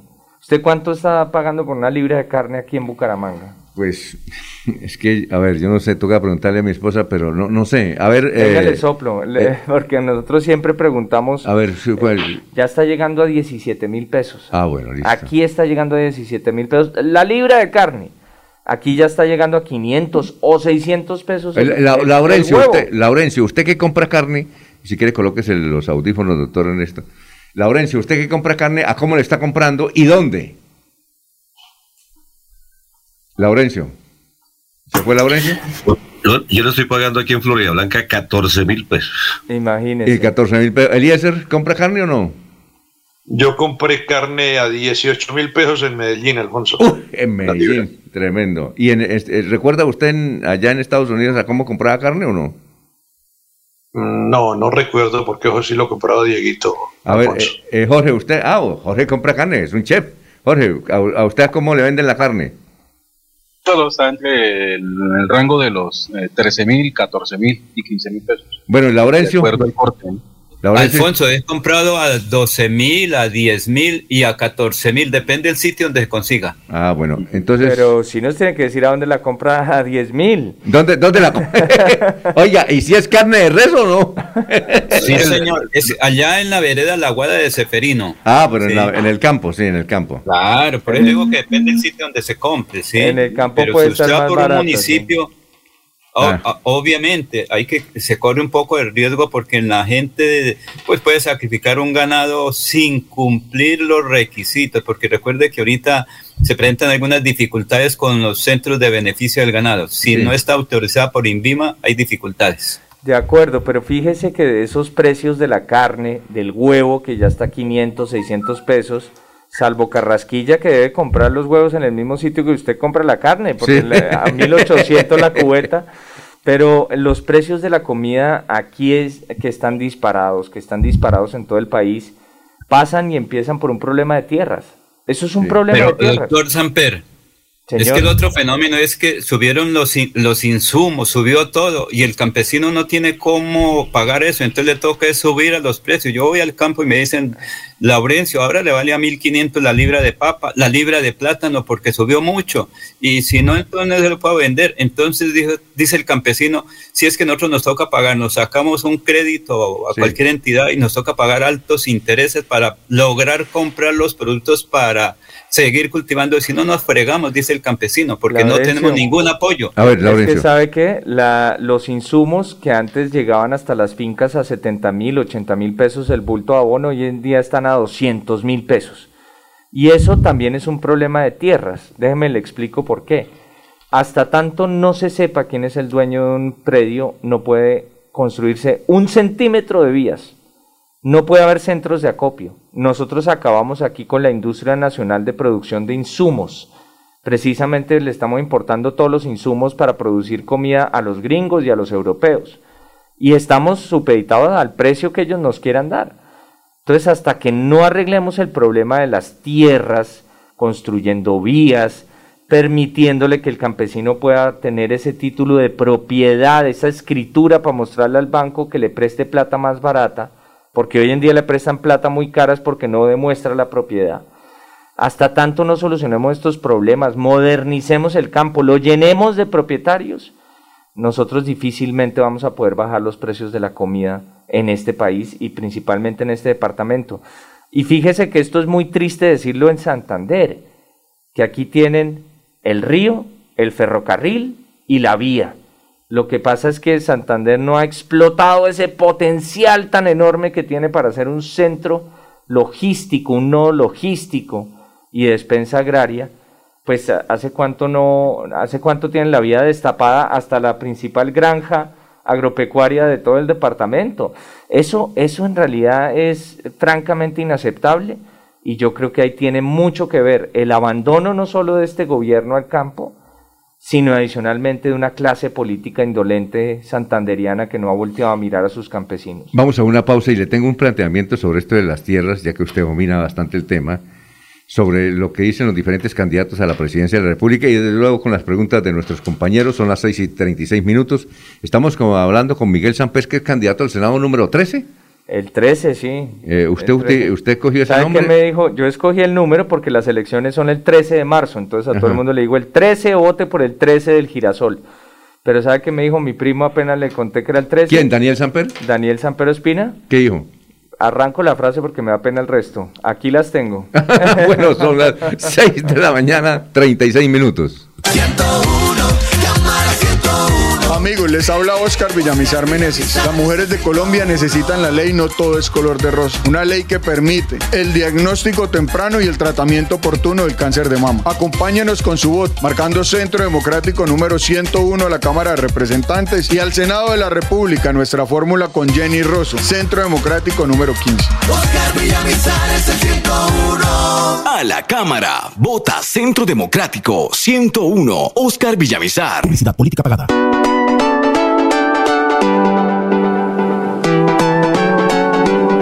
Melodía, Melodía, Radio Sin Fronteras. Escúchenos en cualquier lugar del mundo. Melodíaenlínea.com es nuestra página web. Melodíaenlínea.com, señal para todo el mundo. Señal para todo el mundo. Radio sin límites, Radio sin fronteras. Radio Melodía, la que manda en sintonía. Mantilla, autor intelectual que se acabara la vagabundería de las fotomultas en Florida Blanca y Colombia. Por eso, el próximo 13 de marzo vote Cámara C107 Partido Conservador Héctor Mantilla. Publicidad política pagada. Amigos santanderianos, los saluda Diego Fran Ariza, candidato a la Cámara de Representantes por el Partido Liberal con el número 101 en el tarjetón. Tenemos una propuesta seria de trabajo legislativo, de control político y de gestión. Los invito a votar este 13 de marzo para seguir trabajando al 101 por Santander.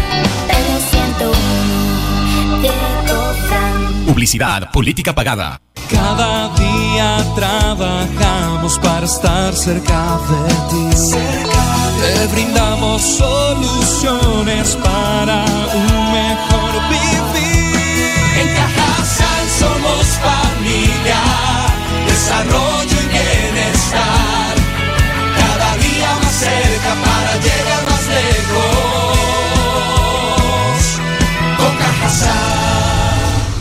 Vigilado Supersubsidio. C, C, C20 al Senado, C, C, C20 al Hola amigos, les saluda José Alfredo Marín, su próximo senador de la República. Quiero recordarles cómo ejercer correctamente su derecho al voto el próximo 13 de marzo. Ubique el logo del Partido Conservador y el número 20. Marque con una X dentro de la casilla y sin salirse del recuadro para que su voto sea válido. Recuerda que para votar bien hay que marcar bien. Tu voto es el que decide. Senado, C, C, C20 al Senado. Publicidad política pagada. Yo sé que es.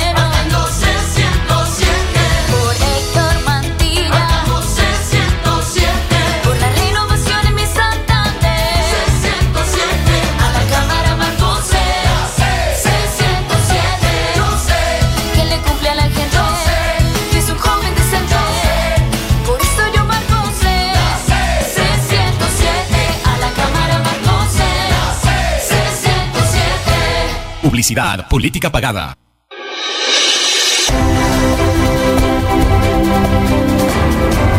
Información y análisis. Es el estilo de Últimas Noticias por Radio Melodía 1080 AM.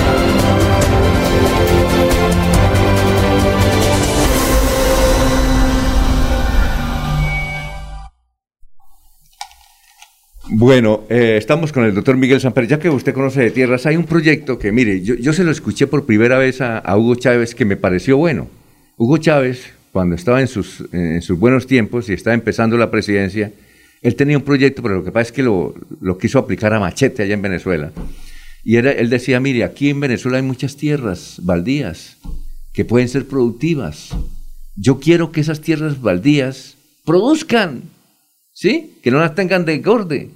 Pero él lo cogió, fue a machete. Él llegaba y decía, es propia, es propia. Entonces, se le- y Petro tiene el mismo proyecto en Colombia, pero yo creo que de, de alguna forma diferente, y yo estoy de acuerdo con él. Mire, yo conozco mucha gente que tiene lotes impresionantes en Santander, que para engorde, para engorde, para engorde. Eso no puede ser. Ay, yo- y yo estoy de acuerdo con Petro, en el, no es que ya sea petista aquí, ni nada, inclusive aquí me dicen que yo soy uribista, ¿no? Pero me parece bueno ese proyecto de Petro en qué? Es decir, por ejemplo, usted, Miguel, tiene en Cimitarra que hay mucha tierra allá, eh, eh, eh, que es fértil, pero desocupada.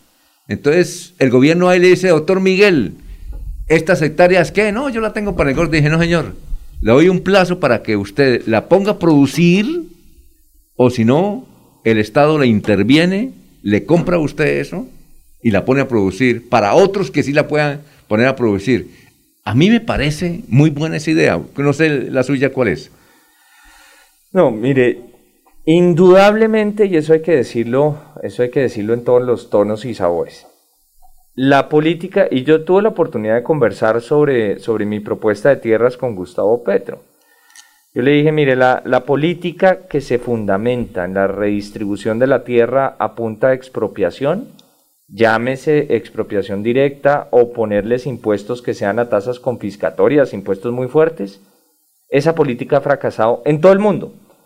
En todo el mundo, y no solo estoy hablando de la antigua Unión Soviética, no solo estoy hablando del régimen comunista o socialista de Cuba, sino también en regímenes de derecha. En las dictaduras fascistas del cono sur, aquí en Chile y en Argentina, que eran dictaduras de derecha, allá trataron de implementar un modelo similar para repartir la tierra y fracasó estruendosamente en algunas regiones de estos países. Por eso es que yo no creo en esa política mandada a recoger de Robin Hood, de que hay que quitarles a unos para darles a los otros. En materia de tierras, no. La solución y la alternativa, ¿cuál es? Primero, aquí primero concentrémonos en la propiedad privada. Tenemos el 60% del campo en Santander es informal. ¿Eso Claro. qué quiere decir? Que 6 de cada 10 campesinos aquí en Santander no son los dueños de la tierra en la que trabajan porque la, palabra vale en el campo, entonces eh, se pasan la escritura, la meten debajo del colchón y piensan Claro. que ya con eso son dueños, nunca tramitan una herencia, dividen el lote en varios hermanos y nunca lo oficializan. Sí. Todo eso conduce a que no puedan meterse en el desarrollo rural, Sí, claro. porque van a un banco y no les prestan plata Sí. van y le piden un subsidio de vivienda a la caja de compensación o al Ministerio de Vivienda y no les dan nada. Es. Hasta tanto no tengamos el campo santanderiano lleno de propietarios, no va a haber desarrollo rural. Y frente a los baldíos, que hay muchos, es cierto, pues lo que hay que hacer es adjudicarlos, Alfonso. Es que yo me recorrí este país desde Punta Gallinas hasta Leticia, hasta Puerto Nariño en el Amazonas. Me lo recorrí de oriente a occidente y yo no encontré un solo baldío, que lo que define un baldío, ojo, es que es de propiedad del Estado, es decir, que es de propiedad de todos. No encontré un solo baldío, salvo los que están en las cumbres de las montañas, Sí. que no estuviera siendo en este momento ocupado por un campesino. Es decir, esa, ese gran eh, sueño de que vamos a encontrar 3 millones de hectáreas Sí. solas, que nadie las está trabajando, pulpitas para que las trabajen, para dárselas a otros, eso es falso. Ah. Lo que hay que hacer es formalizar la propiedad, entregarle a los campesinos, legalizarle esos baldíos en cabeza de ellos y por Dios, que pedirle al, al- al próximo gobierno que nombre gente buena y eficiente en las entidades. Es que yo no, yo no, yo no, no es por hablar mal de la persona que me reemplazó a mí en la agencia, pero ¿cómo es posible que con esta crisis tan grande que estamos viviendo en materia de alimentos, el año pasado, solo el año pasado, las dos agencias más importantes para el campo, que es la de desarrollo rural y la de tierras, se dejaron de gastar 160 mil millones de pesos. 160 mil millones de pesos. ¿Qué no haríamos usted y yo con 160 mil millones de pesos? Pero doctor Samper, doctor Samper. Sí. Es que mire, con tierra los campesinos, pero sin créditos ni subsidio para Eso es lo que está diciendo. Legalizar, legalizar la tierra vale, y si tienen para legalizar, no tienen para los cultivos, porque la mano de obra, los insecticidas y todo vale. Claro. Entonces el campesino queda igual que antes, sin nada, porque si no tiene tierra, no tiene plata, la mano de obra toca pagarla al día.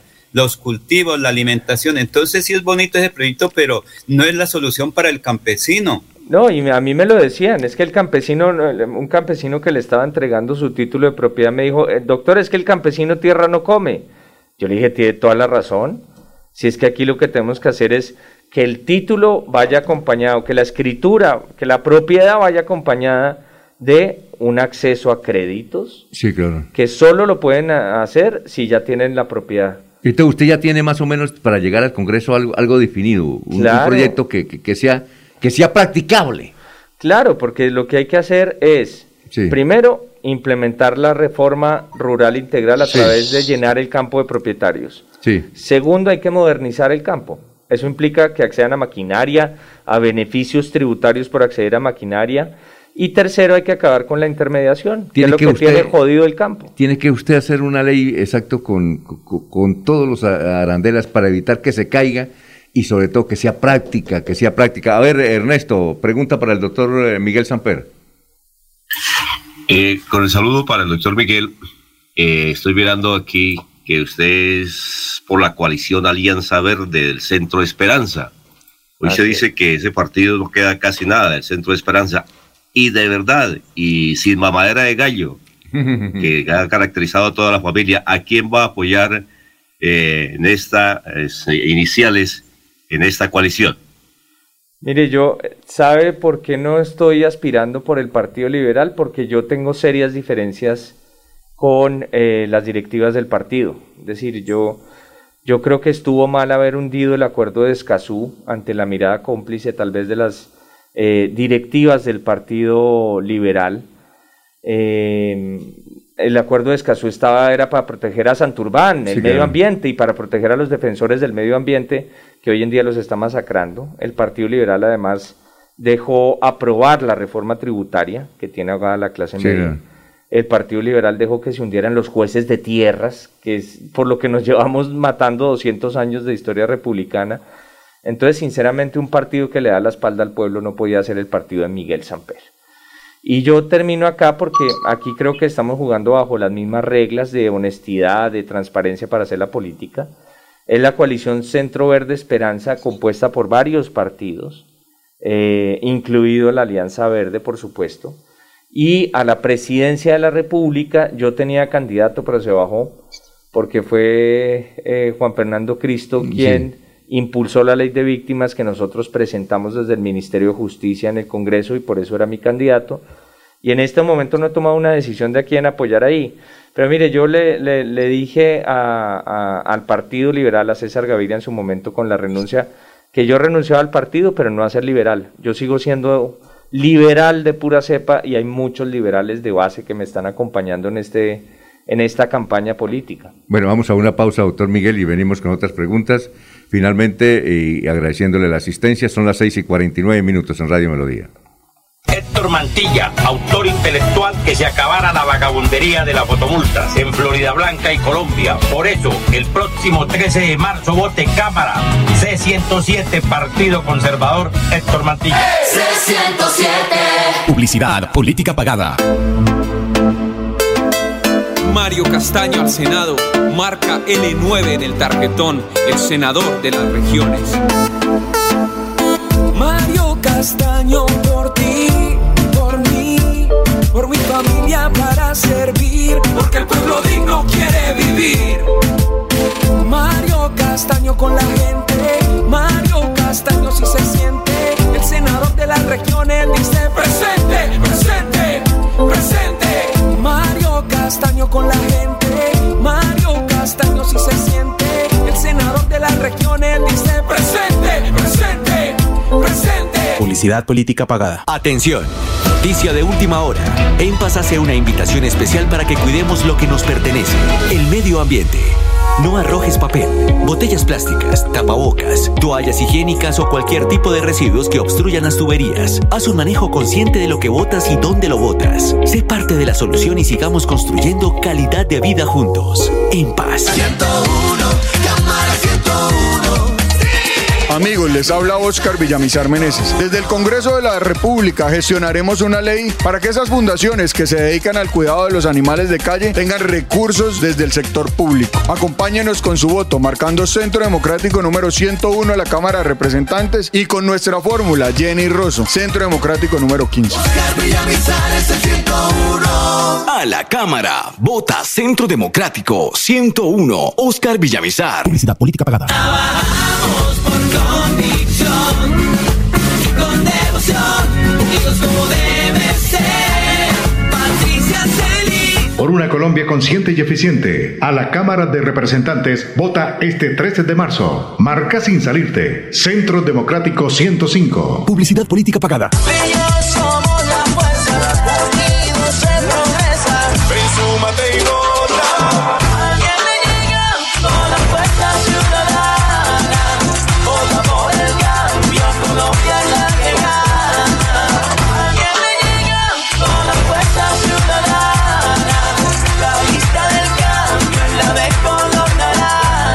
Senado vota Fuerza Ciudadana, marcando el logo naranja en el tarjetón. Publicidad política pagada. Yo sí le creo a Díaz Mateus.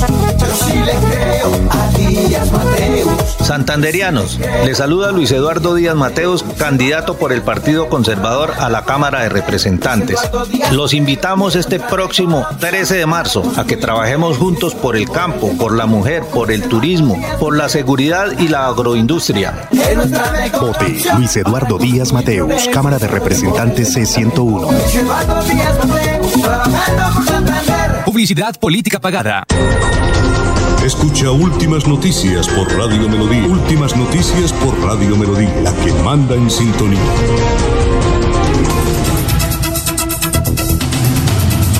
Bueno, el doctor Miguel Samper tiene una, una hija que se llama Miranda, igual que mi nieta, tiene siete años. ¿Por qué le puso Miranda? Mire, imagínese, Alfonso, que cuando, cuando a mí me contaron que la mamá estaba embarazada, Sí. yo estaba en el departamento del Cauca, en Ajá. un municipio que se llama Miranda. Miranda. Y estábamos allá entregando títulos y de repente me llamaron y me dijeron, venga, le- eh, ah, no, estaba viceministro. Y me dijeron, venga, es que eh, estoy embarazada, me acaban de dar la prueba positiva. Y yo le dije, estoy en Miranda, si llega a ser niña hay que ponerle Miranda, si es niño no le podemos poner Mirando, porque eso sí queda como un poquito, un poquito raro. Y, y mi hija ya, cuando ya está más grandecita, pues ya tiene siete años, me dice, uy, papá, pero menos mal usted no estaba en Necoclí.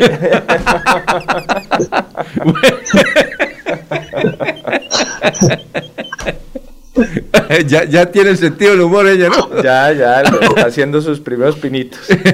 A ver, don Jorge. ¿Ah? A ver, don Jorge. Tampoco estaba en el burro César. No, sí. En el burro o en carepa. A ver, Jorge. Don Alfonso, con los buenos días para Miguel Samper. Eh, le escucho decir que eh, buena parte de, lo que ha fracasado en este país es precisamente la, renovación de la política, ¿sí? la renovación de la manera de hacer política y de sus figuras. Sin embargo, lo veo ocupando el renglón 13 en una lista eh, que tiene por cabeza a Humberto de la calle Lombana, quien lleva 30 años y un poco más viviendo de la manera de hacer política en este país. Y por encima incluso de, su nombre está también el de León Frei Muñoz, el congresista, que fue sorprendido en un aeropuerto portando cocaína y la cual a la fecha aún no ha dado explicaciones eh, creíbles sobre el por qué transportaba ese alcaloide. No era la conformación de esta lista dentro del Partido Verde, eh, dentro de la coalición Esperanza, la oportunidad de demostrar precisamente eh, que hay que renovar la manera de hacer política en el país. Sí, ahora, era una oportunidad y lo sigue siendo y yo creo que se está ratificando esa nueva forma de hacer política como estamos haciendo los integrantes de esa lista. Obviamente yo no puedo poner las manos al fuego por, por 100 candidatos o 99 a- candidatos que me acompañan, candidatos y candidatas que me acompañan ahí en la lista, pero sí le puedo decir una cosa. La mayoría de estas personas están jugando las mismas reglas de juego que yo quería jugar antes de dar el paso a la política electoral, porque esta es la primera vez que yo hago este tipo de política y todo el mundo está desconfiando de los políticos, incluyéndome, precisamente por la forma en que han saqueado este país Porque como llegan, porque es que en realidad de mi sede política en Bogotá, de mi sede política en las distintas regiones, han salido por esa puerta personas que, que, que me han dado la espalda y me han dado la espalda en buena hora porque saben que yo no voy a llegar a robar. Entonces, en este ejercicio político, como no le estamos metiendo plata a comprar conciencias, eh, eh, a, a- a engrasar maquinarias que no tenemos, Sí. entonces mucha gente se ha ido de la campaña precisamente por eso. Y yo sí creo que la gran mayoría de los personajes de esta lista estamos jugando las reglas del fútbol, es decir, estamos Sí. jugando las mismas reglas. No como pasa en otras listas en donde están jugando tejo, bolirrana, donde están jugando hasta básquet, pues. Sí. Pero aquí nosotros sí tenemos claro que un compromiso ético absolutamente vertical de la forma de hacer política, que eso nos va a dejar, Alfonso, llegar con plena libertad. claro, claro. Si yo llegara hipotecado a algún interés económico, pues no podría hacer la reforma rural integral, imagínese. Sí, bue- bueno.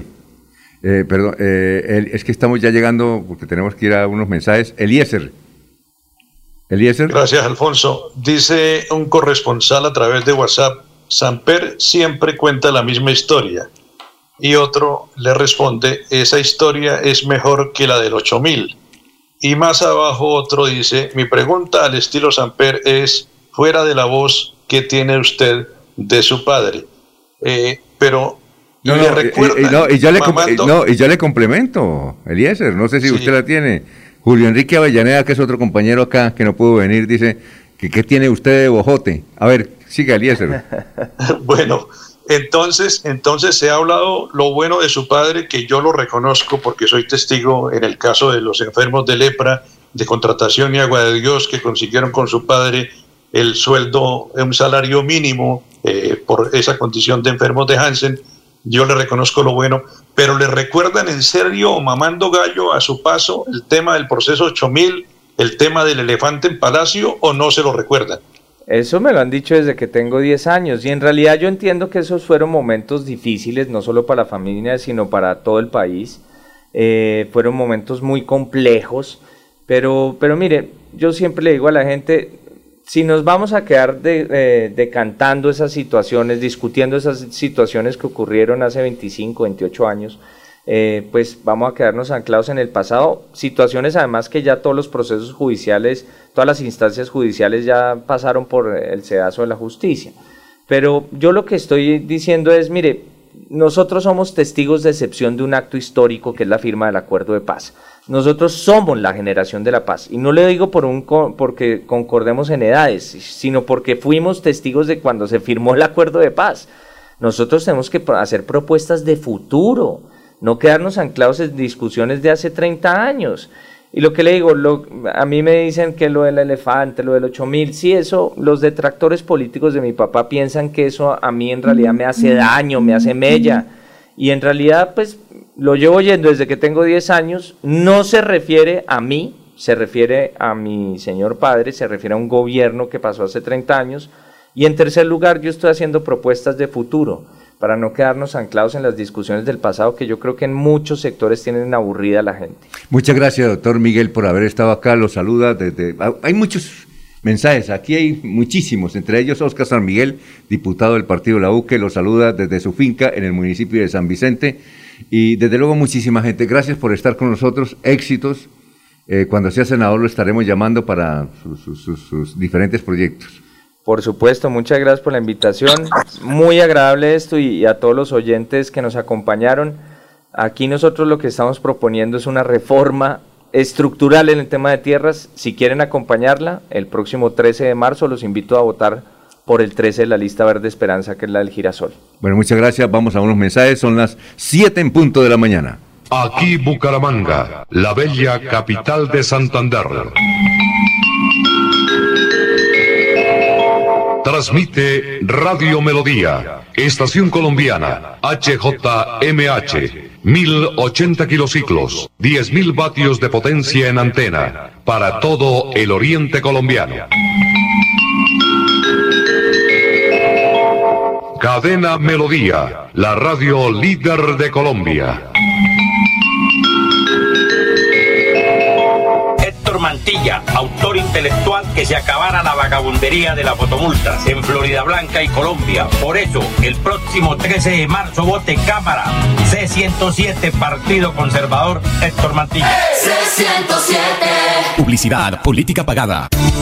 El sábado 5 y domingo 6 de marzo estará en Bucaramanga el doctor Ricardo González de la Unidad Médica Biológica atendiendo en el Hotel Cabecera Country, calle 48, número 3429. Agende su cita médica, tratamientos con medicamentos naturales. Recuerde, este sábado 5 y domingo 6 de marzo estará en Bucaramanga el doctor Ricardo González. Agende su cita médica llamando a la línea celular 313-392-2623. 313-392-2623. Mi padre, Ernesto Samper, creó el CISBEN, lo que ha permitido que más de 20 millones de personas tengan garantizada la salud, pero hoy debemos mejorarlo. Mi nombre es Miguel Samper. Si estás de acuerdo en que el CISBEN garantice el servicio de Internet subsidiado, apoya mi propuesta. Este 13 de marzo marca el 13 de la lista verde Esperanza, la del girasol. Publicidad, política pagada. Les decía yo a los interlocutores que iba encontrando en la calle, cuiden a Paloma Valencia, apoyen a Paloma Valencia. Qué carácter tan admirable, qué capacidad de lucha tan importante para la patria. Número 10 al Senado. Marca 10 del Centro Democrático para que pueda Paloma seguir siendo la 10 por Colombia. Tu voto en buenas manos. Publicidad política pagada. Melodía es la radio que lo tiene todo. Noticias. Deportes. Música. Variedades.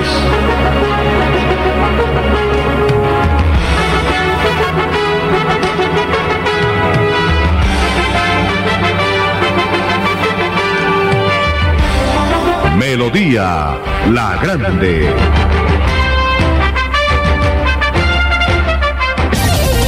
En Radio Melodía, últimas noticias. Las noticias de la hora. Las noticias de la hora. Desde el Centro de Producción Internacional de UCI Noticias, esta es la vuelta al mundo en 120 segundos.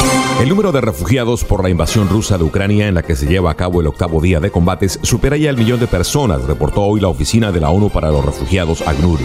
Los aliados occidentales aseguran que las tropas del Kremlin se han estancado y que el ejército ucraniano ha logrado aguantar la avanzada. Mientras la Asamblea General de la ONU aprobó una resolución de condena a la invasión de Ucrania y exigió a Rusia la retirada inmediata de sus tropas, una solicitud de 39 países permitió a la Fiscalía de la Corte Penal Internacional abrir una investigación en Ucrania por crímenes de guerra y de lesa humanidad cometidos por Rusia.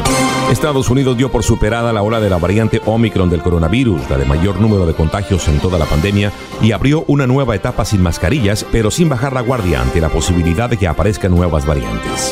La Comisión de la Cámara Baja de Estados Unidos que investiga la insurrección en el Capitolio Federal señaló que su evidencia muestra que el expresidente Donald Trump y sus allegados se involucraron en una conspiración criminal para impedir que el Congreso certificara los resultados de los comicios presidenciales.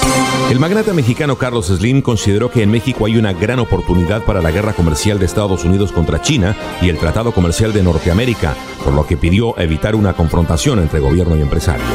La violación grupal de una joven de 20 años en Buenos Aires, Argentina, ha causado una profunda conmoción en la sociedad de ese país, provocando el repudio del espectro político y las represalias de las instituciones relacionadas con los presuntos agresores. Costa Rica aprobó el uso de la marihuana con fines medicinales y terapéuticos, así como el cultivo y la producción industrial de cáñamo, con lo cual se suma casi una decena de países latinoamericanos con leyes similares a favor de la utilización del cannabis. El proceso judicial por el emblemático caso de esterilizaciones forzadas en Perú comenzó con las diligencias preliminares a exministro de Salud, mientras las víctimas exigen que se acelere el pedido de la ampliación de la extradición del expresidente Alberto Fujimori. Esta fue la vuelta al mundo en 120 segundos.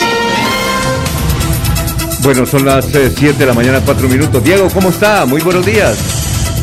¿Qué ha habido, Diego? Hola, Diego.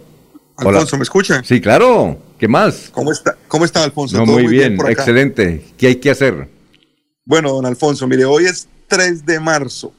Le voy a contar algunos hechos importantes del día de hoy. Mire, en 1845 se declara el estado de Florida como el estado número 27 de la federación, el estado número 27 de los Estados Unidos de Norteamérica. En 1847 nace Alexander Graham Bell, el inventor, el que tuvo tanto que ver con las telecomunicaciones y, y con el teléfono. Nace en Inglaterra, eh, luego se nacionalizó norteamericano.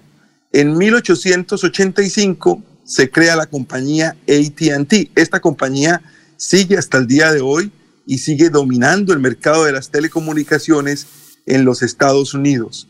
En 1915, en un día como hoy, se funda NACA. NACA fue la entidad del gobierno de los Estados Unidos que, que vino antes que la NASA, fue, por decir algo, la madre de la NASA. Esta, esta mm, fundación de, esta, de, de la NACA eh, significó el inicio eh, de la carrera espacial. Imagínense, Alfonso, 1915, hace muchísimos años. En 1918 vino la segunda independencia de Finlandia. En 1918 Finlandia se independizó de los rusos que habían tomado posesión en la Primera Guerra Mundial y un día como hoy vino la segunda independencia de Finlandia. En 1923, en un 3 de marzo, se lanzó por primera vez la revista Time en los Estados Unidos, en Nueva York. Y en 1933, Alfonso, se inauguró el monte Rushmore, el monte donde están las, los rostros de los presidentes eh, esculpidos en piedra en Dakota del Norte. En 1951, en un día como hoy, se graba el que se considera el primer álbum de rock and roll de la historia. Lo grabó Icky Turner y su banda en un día como hoy, en 1951. Y en 1986, el grupo Metallica, que es uno de los grupos más fuertes de rock and roll, lanzó su álbum Master of Puppets. En el 2017, ya un poco más adelante, un 3 de marzo, se vende la primera consola Nintendo Switch, que revolucionó eh, en parte la forma de los videojuegos. Pero un día como hoy, Alfonso, en el 2001, un muchacho de Contratación Santander y una niña de Bucaramanga se casaron en la iglesia de Los Pinos. Hoy celebro 21 años de matrimonio con mi esposa y no tengo sino agradecimiento para ella y para nuestra familia. Quiero dedicarle estas palabras del día de hoy, decirle que la quiero mucho y que espero que esté conmigo muchísimos años más. 3 de marzo del 2001, Alfonso. Y felicitaciones a usted y a su familia. Conozco a su nieta mayor, a su hija mayor, extraordinaria persona, y yo creo que ella, a pesar de su edad, que es muy joven, es una gran emprendedora. Me la saluda, por favor, ¿oyó? Muchísimas gracias, Alfonso. Un saludo para todos y nos escuchamos mañana. Perfecto.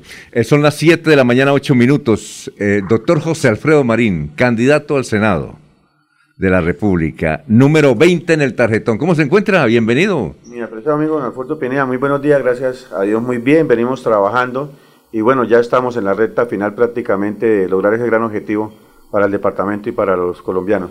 Bueno, el principal proyecto que usted, bueno, debe llevar muchas intenciones para llegar al Congreso de la República, pero el principal proyecto, Bueno, eh, estamos, yo soy administrador de empresas agropecuarias y yo pienso que en este momento, por todo lo que ha acontecido, la situación no solamente del país sino mundial, la escasez de alimentos, nosotros tenemos que volver como la mirada al campo, tenemos las mejores tierras, los mejores climas, el agua, que es, pero lo más importante el recurso humano, que somos personas trabajadoras, de manera que yo creo que hay que impulsar, darle ese fortalecimiento realmente de competitividad del agro, fortalecer las vías, que es importante, sin vías no hay desarrollo, no hay progreso, y darle ya la importancia a los campesinos a través de proyectos productivos, darle realmente las herramientas que ellos necesitan, porque yo, hay un potencial muy importante por explotar en el campo colombiano. yo tengo una escena suya eh, que la vi por Facebook. Un día me puse a mirar Facebook y vi a usted cuando nadie daba eh, algo porque Mauricio Aguilar fuera gobernador de Santander en una reunión en Florida Blanca. Usted la publicó en Facebook. Yo dije, uy, este man sí se fue de una con, con Mauricio porque él apenas como que estaba mirando y usted y una vez hizo una reunión. Recuerdo, ¿Recuerda usted esa, esa escena o no? Que usted la publicó en Facebook. Claro, eso fue en el 2019, iniciando año, ¿Y, y dónde fue la reunión? en Florida Blanca, ¿En, qué parte fue? en el restaurante Cian, cerca a tránsito de Florida Blanca. Cuando no, cuando estaba días antes, momentos antes de iniciarse la gran actividad, ¿no? En Florida Blanca. Sí, yo pues soy una persona también que tomo decisiones y voy, como se dice, hasta las últimas, porque uno en esta vida, pues primero la lealtad, y cuando uno cree en un proyecto y cuando, pues en su momento, y hoy veo que estoy convencido de que a Santander le ha ido muy bien y le irá muy bien en estos dos años que restan de gobierno. Usted siempre ha estado con el Partido Conservador, su padre Antonio Marínez del Partido Conservador, su hermano eh, esto fue presidente del Consejo, Rafael, en fin, tiene una, una familia bastante activa en la materia social y política, ¿no? Sí, es muy importante y la verdad que yo recalco y siempre agradezco a Dios por darme el padre, a mi papá Antonio María, una persona que es trabajador, una persona muy social, una persona que siempre vio la política para servir a los demás. Con tercero primaria llegó a ser representante a la Cámara, fue diputado, fue concejal, siempre dentro del Partido Conservador y una persona que ha dejado un gran ejemplo, que ha trabajado y que sigue trabajando eh, ayudándole a, los- a quienes más lo necesitan. Emprendedora, emprendedora, ¿no? Claro, un hombre muy trabajador que ha generado mucho desarrollo al departamento, que genera empleo, pero que en su vocación como persona, como ser humano, siempre está dispuesto a ayudar a quien más lo necesita. Eso es lo importante en la vida. Bueno, don Jorge, preguntas para, para, para, ah, sí, ya vamos con usted, gran Laurencio. Eh, Jorge, pregunta para eh, el doctor José Alfredo Marín. Un saludo de Arturo. Sí, buenos días oiga, para el candidato oiga, Jorge. José Alfredo Marín. Jorge, Jorge, un saludo de su amigo, de su amigo periodista Arturo Peñalosa, que es de Barranca Bermeja. Un saludo. Un abrazo, dice. Hágame, le envíe, Ah, me le envío un sabroso, un abrazo a Jorge. Bueno, Jorge, siga. Muy querido Arturo, de verdad, y le deseo éxitos cada día en su labor profesional. Eh, con los buenos días para José Alfredo Marín, candidato al Senado.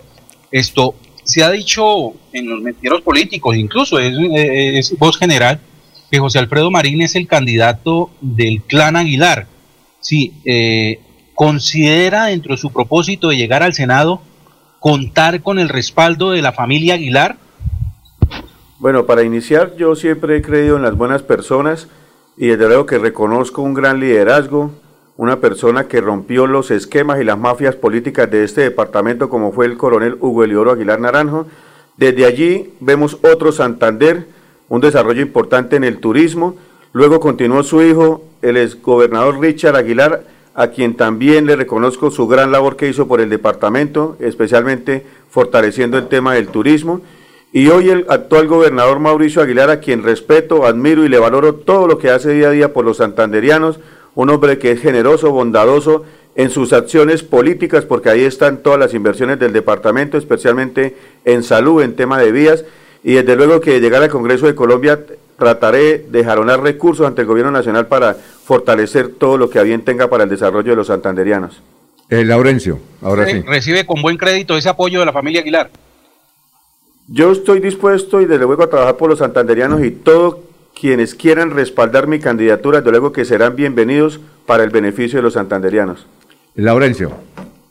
Doctor eh, Luis, Al- Luis eh, José Alfredo. Marín Lozano, aquí me dicen, lo que produce la tierra no el título de propiedad. Precisamente usted conoce bien la tierra santandereana. ¿Qué ha encontrado ese- en ese recorrido con Luis Eduardo Díaz Mateos eh, por los municipios santandereanos? Donde de verdad la gente le dice en serio a uno cómo están y qué es la, el futuro que esperan. Claro, nosotros desde hace cinco meses que iniciamos la tarea por el departamento, visitamos cada municipio con nuestro próximo representante de la Cámara, el doctor Luis Eduardo Díaz, más que llegar a hablar, a echar un discurso politiquero de respeto a la democracia, pero hoy hay que respetar a los ciudadanos. Y, lo que hicimos fue escucharlos, lo que hicimos fue mirar sus problemáticas, sus necesidades. Y en ese orden de ideas encontramos un gran inconformismo hacia los políticos, hacia los dirigentes, el rechazo por la misma situación de que siempre llegaron a prometer y nunca les cumplieron, que se desaparecieron.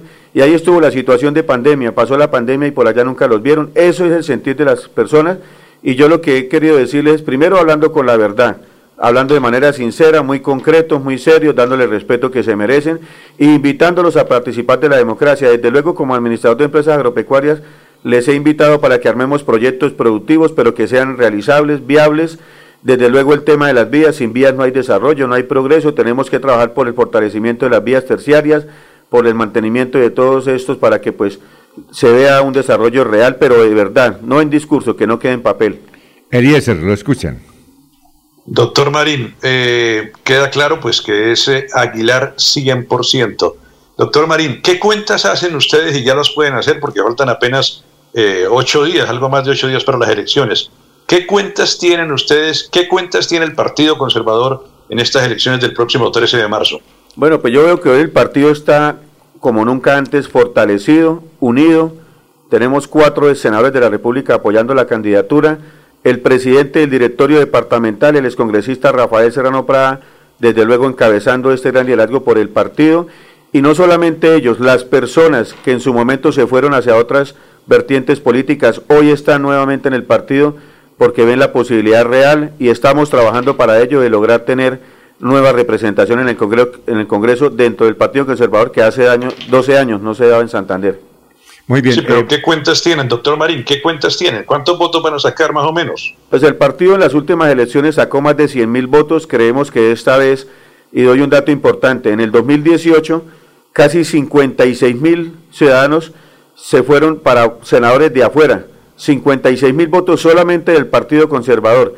De manera que hay una base importante para poder eh, reintegrar y que ellos aporten a, a esta lista y creemos que esta vez lograremos pasar nuevamente de los 100 mil votos en el departamento. Vamos a una pausita, doctor, y regresamos con más preguntas para el doctor José Alfredo Marín. Son las 7 de la mañana, 16 minutos. Bienvenidos a su concurso. Si lo tiro, me lo tiro. Un concurso diseñado para usted que arroja todo tipo de residuos en el sistema alcantarillado. El medio ambiente no es un juego. El buen uso del sistema de alcantarillado es fundamental para su cuidado. No arroje restos de papel, botellas plásticas, tapabocas, toallas higiénicas, tampones, desperdicios y todo tipo de elementos que taponan las tuberías. Tú puedes formar parte del equipo En Paz y proteger el medio ambiente. En Paz, construimos calidad de vida. Yo, sé que sí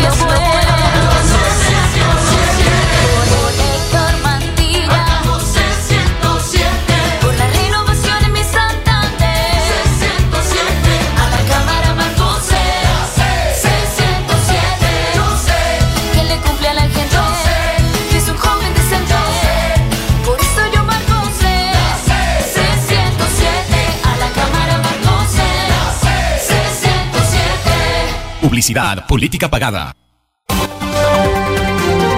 Joel Caballero. Está en Últimas Noticias de Radio Melodía 1080 AM. Días, Alfonso, para usted, para los compañeros, igualmente para todos los oyentes. En segundo debate y con la votación de 12 corporados, se aprobó por parte del Consejo Distrital de Barranca Bermeja el Plan de Ordenamiento Territorial, instrumento más importante para la organización y el desarrollo económico, social y ambiental del distrito en los próximos 14 años y una de las metas más estratégicas en el plan de desarrollo del alcalde distrital Alfonso Eljas Manrique. Por otra parte, el Ministerio de Salud y la Protección Social dio a conocer que este miércoles 2 de marzo se reportaron 17 personas que lograron sanar satisfactoriamente el COVID-19 en Barranca Bermeja. Se notificaron 11 casos nuevos positivos para COVID-19, 6 mujeres, 5 hombres.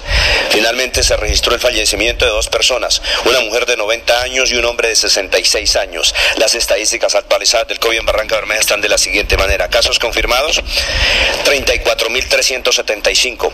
Ciudadanos totalmente recuperados, 33.144. 18 personas hospitalizadas, 9 pacientes en unidad de cuidados intensivos UCI, 188 personas recuperándose en casa bajo vigilancia médica, 1.016 ciudadanos fallecidos en lo que va corrido la pandemia, casos activos en Barranca Bermeja, 215. Noticias con las que amanece el distrito. Continúen compañeros en estudios en últimas noticias de Melodía 1080 AM. Bueno, tenemos, eh, seguimos con el doctor José Alfredo Marín. Eh, eh, doctor José Alfredo, tuvimos un evento en la registraduría donde hablaba sobre eh, la votación ahora el 13 de marzo, sobre el tarjetón y todo eso. La registraduría quiere hacer lo máximo para evitar muchos votos nulos, porque la registraduría cada año, cada, en cada temporada suben más los votos nulos. Usted está haciendo una pedagogía en sus reuniones y sus entrevistas sobre cómo se debe votar, porque inicialmente parece complejo. ¿En qué consiste esa pedagogía? Bueno, es importante porque le voy a dar el dato con- aquí en el 2018 del potencial de, vota- de votantes solamente salieron a participar el 51%, eso para, para mirar el abstencionismo, ¿no? Y en el tema de votos nulos fueron casi 51 mil votos. Solamente votaron 857 mil santanderianos en ese porcentaje.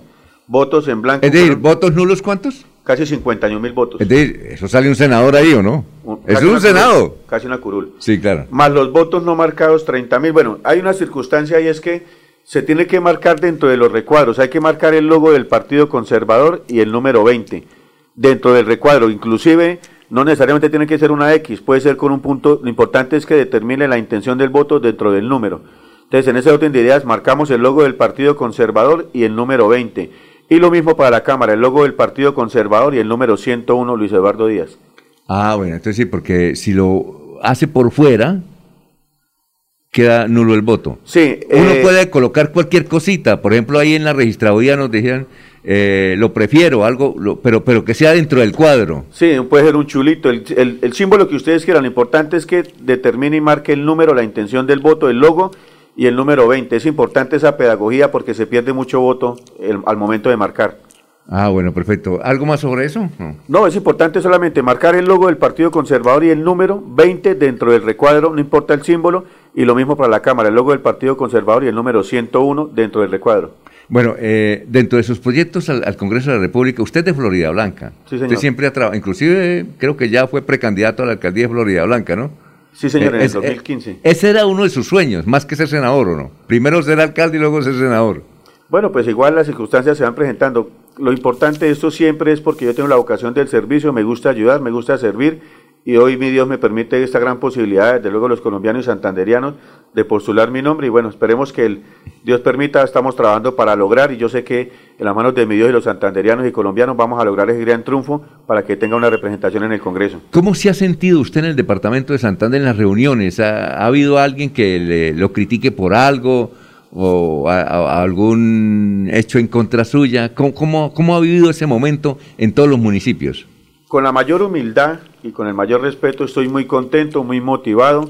Nos ha ido muy bien, la gente ha tenido muy buena recepción en torno a, mi nombre. Primero porque yo vengo hablando con la verdad. Yo soy una persona que quienes me conocen saben que soy una persona que lo que yo me comprometo lo cumplo. También me toca decir a veces no porque yo no, no quiero quedarle mal a las personas. En ese orden de ideas, las personas han sido muy, muy respetuosas, se están uniendo, no solamente del Partido Conservador, tengo amigos de diferentes vertientes, diferentes partidos que hoy creen en José Alfredo, y eso es lo bonito y eso es lo importante, y, se- y estoy muy convencido por todo el trabajo, lo digo humildemente y con el mayor respeto, que si Dios permite vamos a lograr la credencial del Senado de la República con una votación muy, muy representativa para el departamento y para los colombianos. ¿Usted dice que cuántos ex senadores lo están acompañando?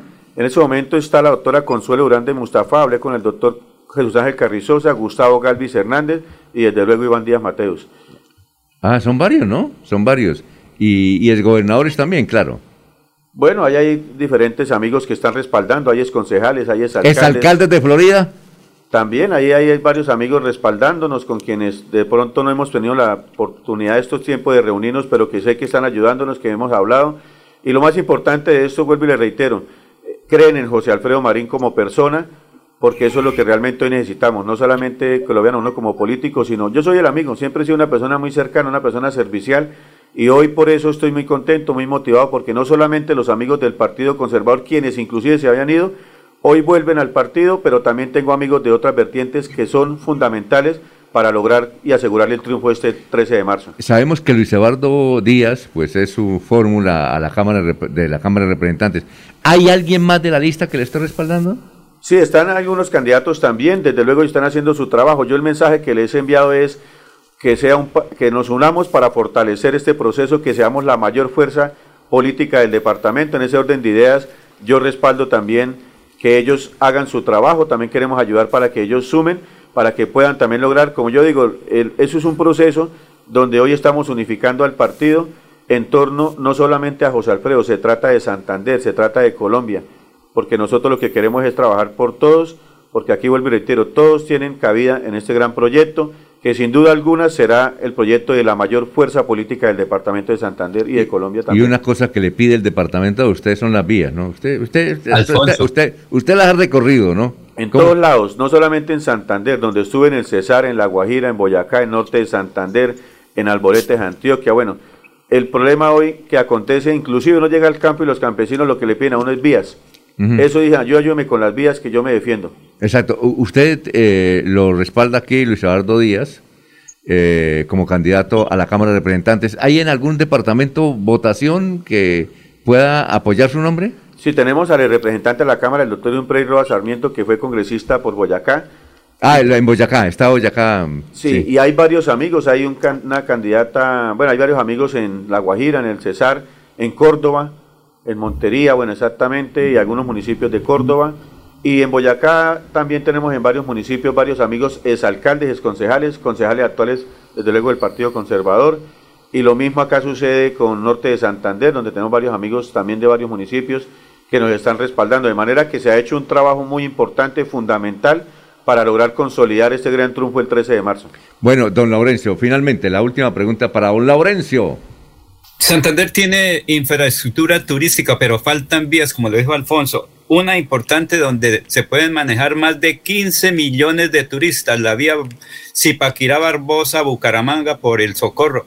Sería conveniente que ustedes, con Luis Eduardo y los demás congresistas, trabajen en unidad para lograr este gran proyecto de desarrollo para Santander, Colombia y el mundo. Mi amigo Lorenzo, desde luego, se habla, inclusive nos hemos unido también con varios eh, importantes empresarios del departamento porque hay que tener visión de, de Santander por lo menos unos 20, 50 años. Se habla de la doble calzada entre Bucaramanga y Barbosa. Se habla, bueno, hay varios proyectos, pero tenemos que iniciar porque aquí, se, aquí lo, lo de menos es poner a, a- a decir cosas sin fundamento y lo más importante, y la campaña se ha basado siempre sobre la realidad, muy aterrizados, queremos que el desarrollo del departamento y tan pronto Dios nos conceda y los santanderianos esa gran oportunidad de estar en el Congreso, vamos a empezar a trabajar unidos con todos los sectores del departamento para poder tener una visión de Santander por lo menos a 50 o 100 años. Doctor José Alfredo, el número 20 en el tarjetón, Partido Conservador. ¿Cuántos vo- Usted, a a Eliezer le preguntaba, pero usted cuántos votos piensa o aspira a tener? Usted. En Santander estamos aspirando a tener casi 70 mil, 80 mil votos. En Santander. Y aspiramos poder lograr pasar de la meta de los 100 mil votos con los amigos que tenemos Es decir, en, el Colombia, país, en el país. 70 mil y 30 por fuera. Aspiramos a sacar una votación importante, tenemos el trabajo, hemos hecho el trabajo, vemos que hay un gran equipo, vuelvo y reitero, no solamente el conservatismo de diferentes amigos que hoy nos tuvieron por circunstancias que llegar a otras vertientes, pero que hoy están respaldando a José Alfredo Marín y sin duda alguna, en las manos de mi Dios, con la mayor humildad, con los colombianos y los santanderianos, su apoyo y su, su gran compromiso y esfuerzo que también están haciendo, vamos a lograr la meta no solamente de estar en el Congreso, sino ser la mayor fuerza política del departamento. Muchas gracias, muy amable, muy gentil por haber estado aquí en Radio Melodía. Eh, sigamos con el médico Ricardo González y gracias a usted, doctor, por haber venido. Dios me los bendiga y un feliz día a todos los santanderianos. Adiós, son las 7 de la mañana, 26 minutos. Últimas noticias los despierta bien informado de lunes a viernes. En todas las áreas de la información regional, un periodista de Últimas Noticias registra la información en Radio Melodía 1080 AM y en melodíaenlínea.com. Director Alfonso Pineda Chaparro.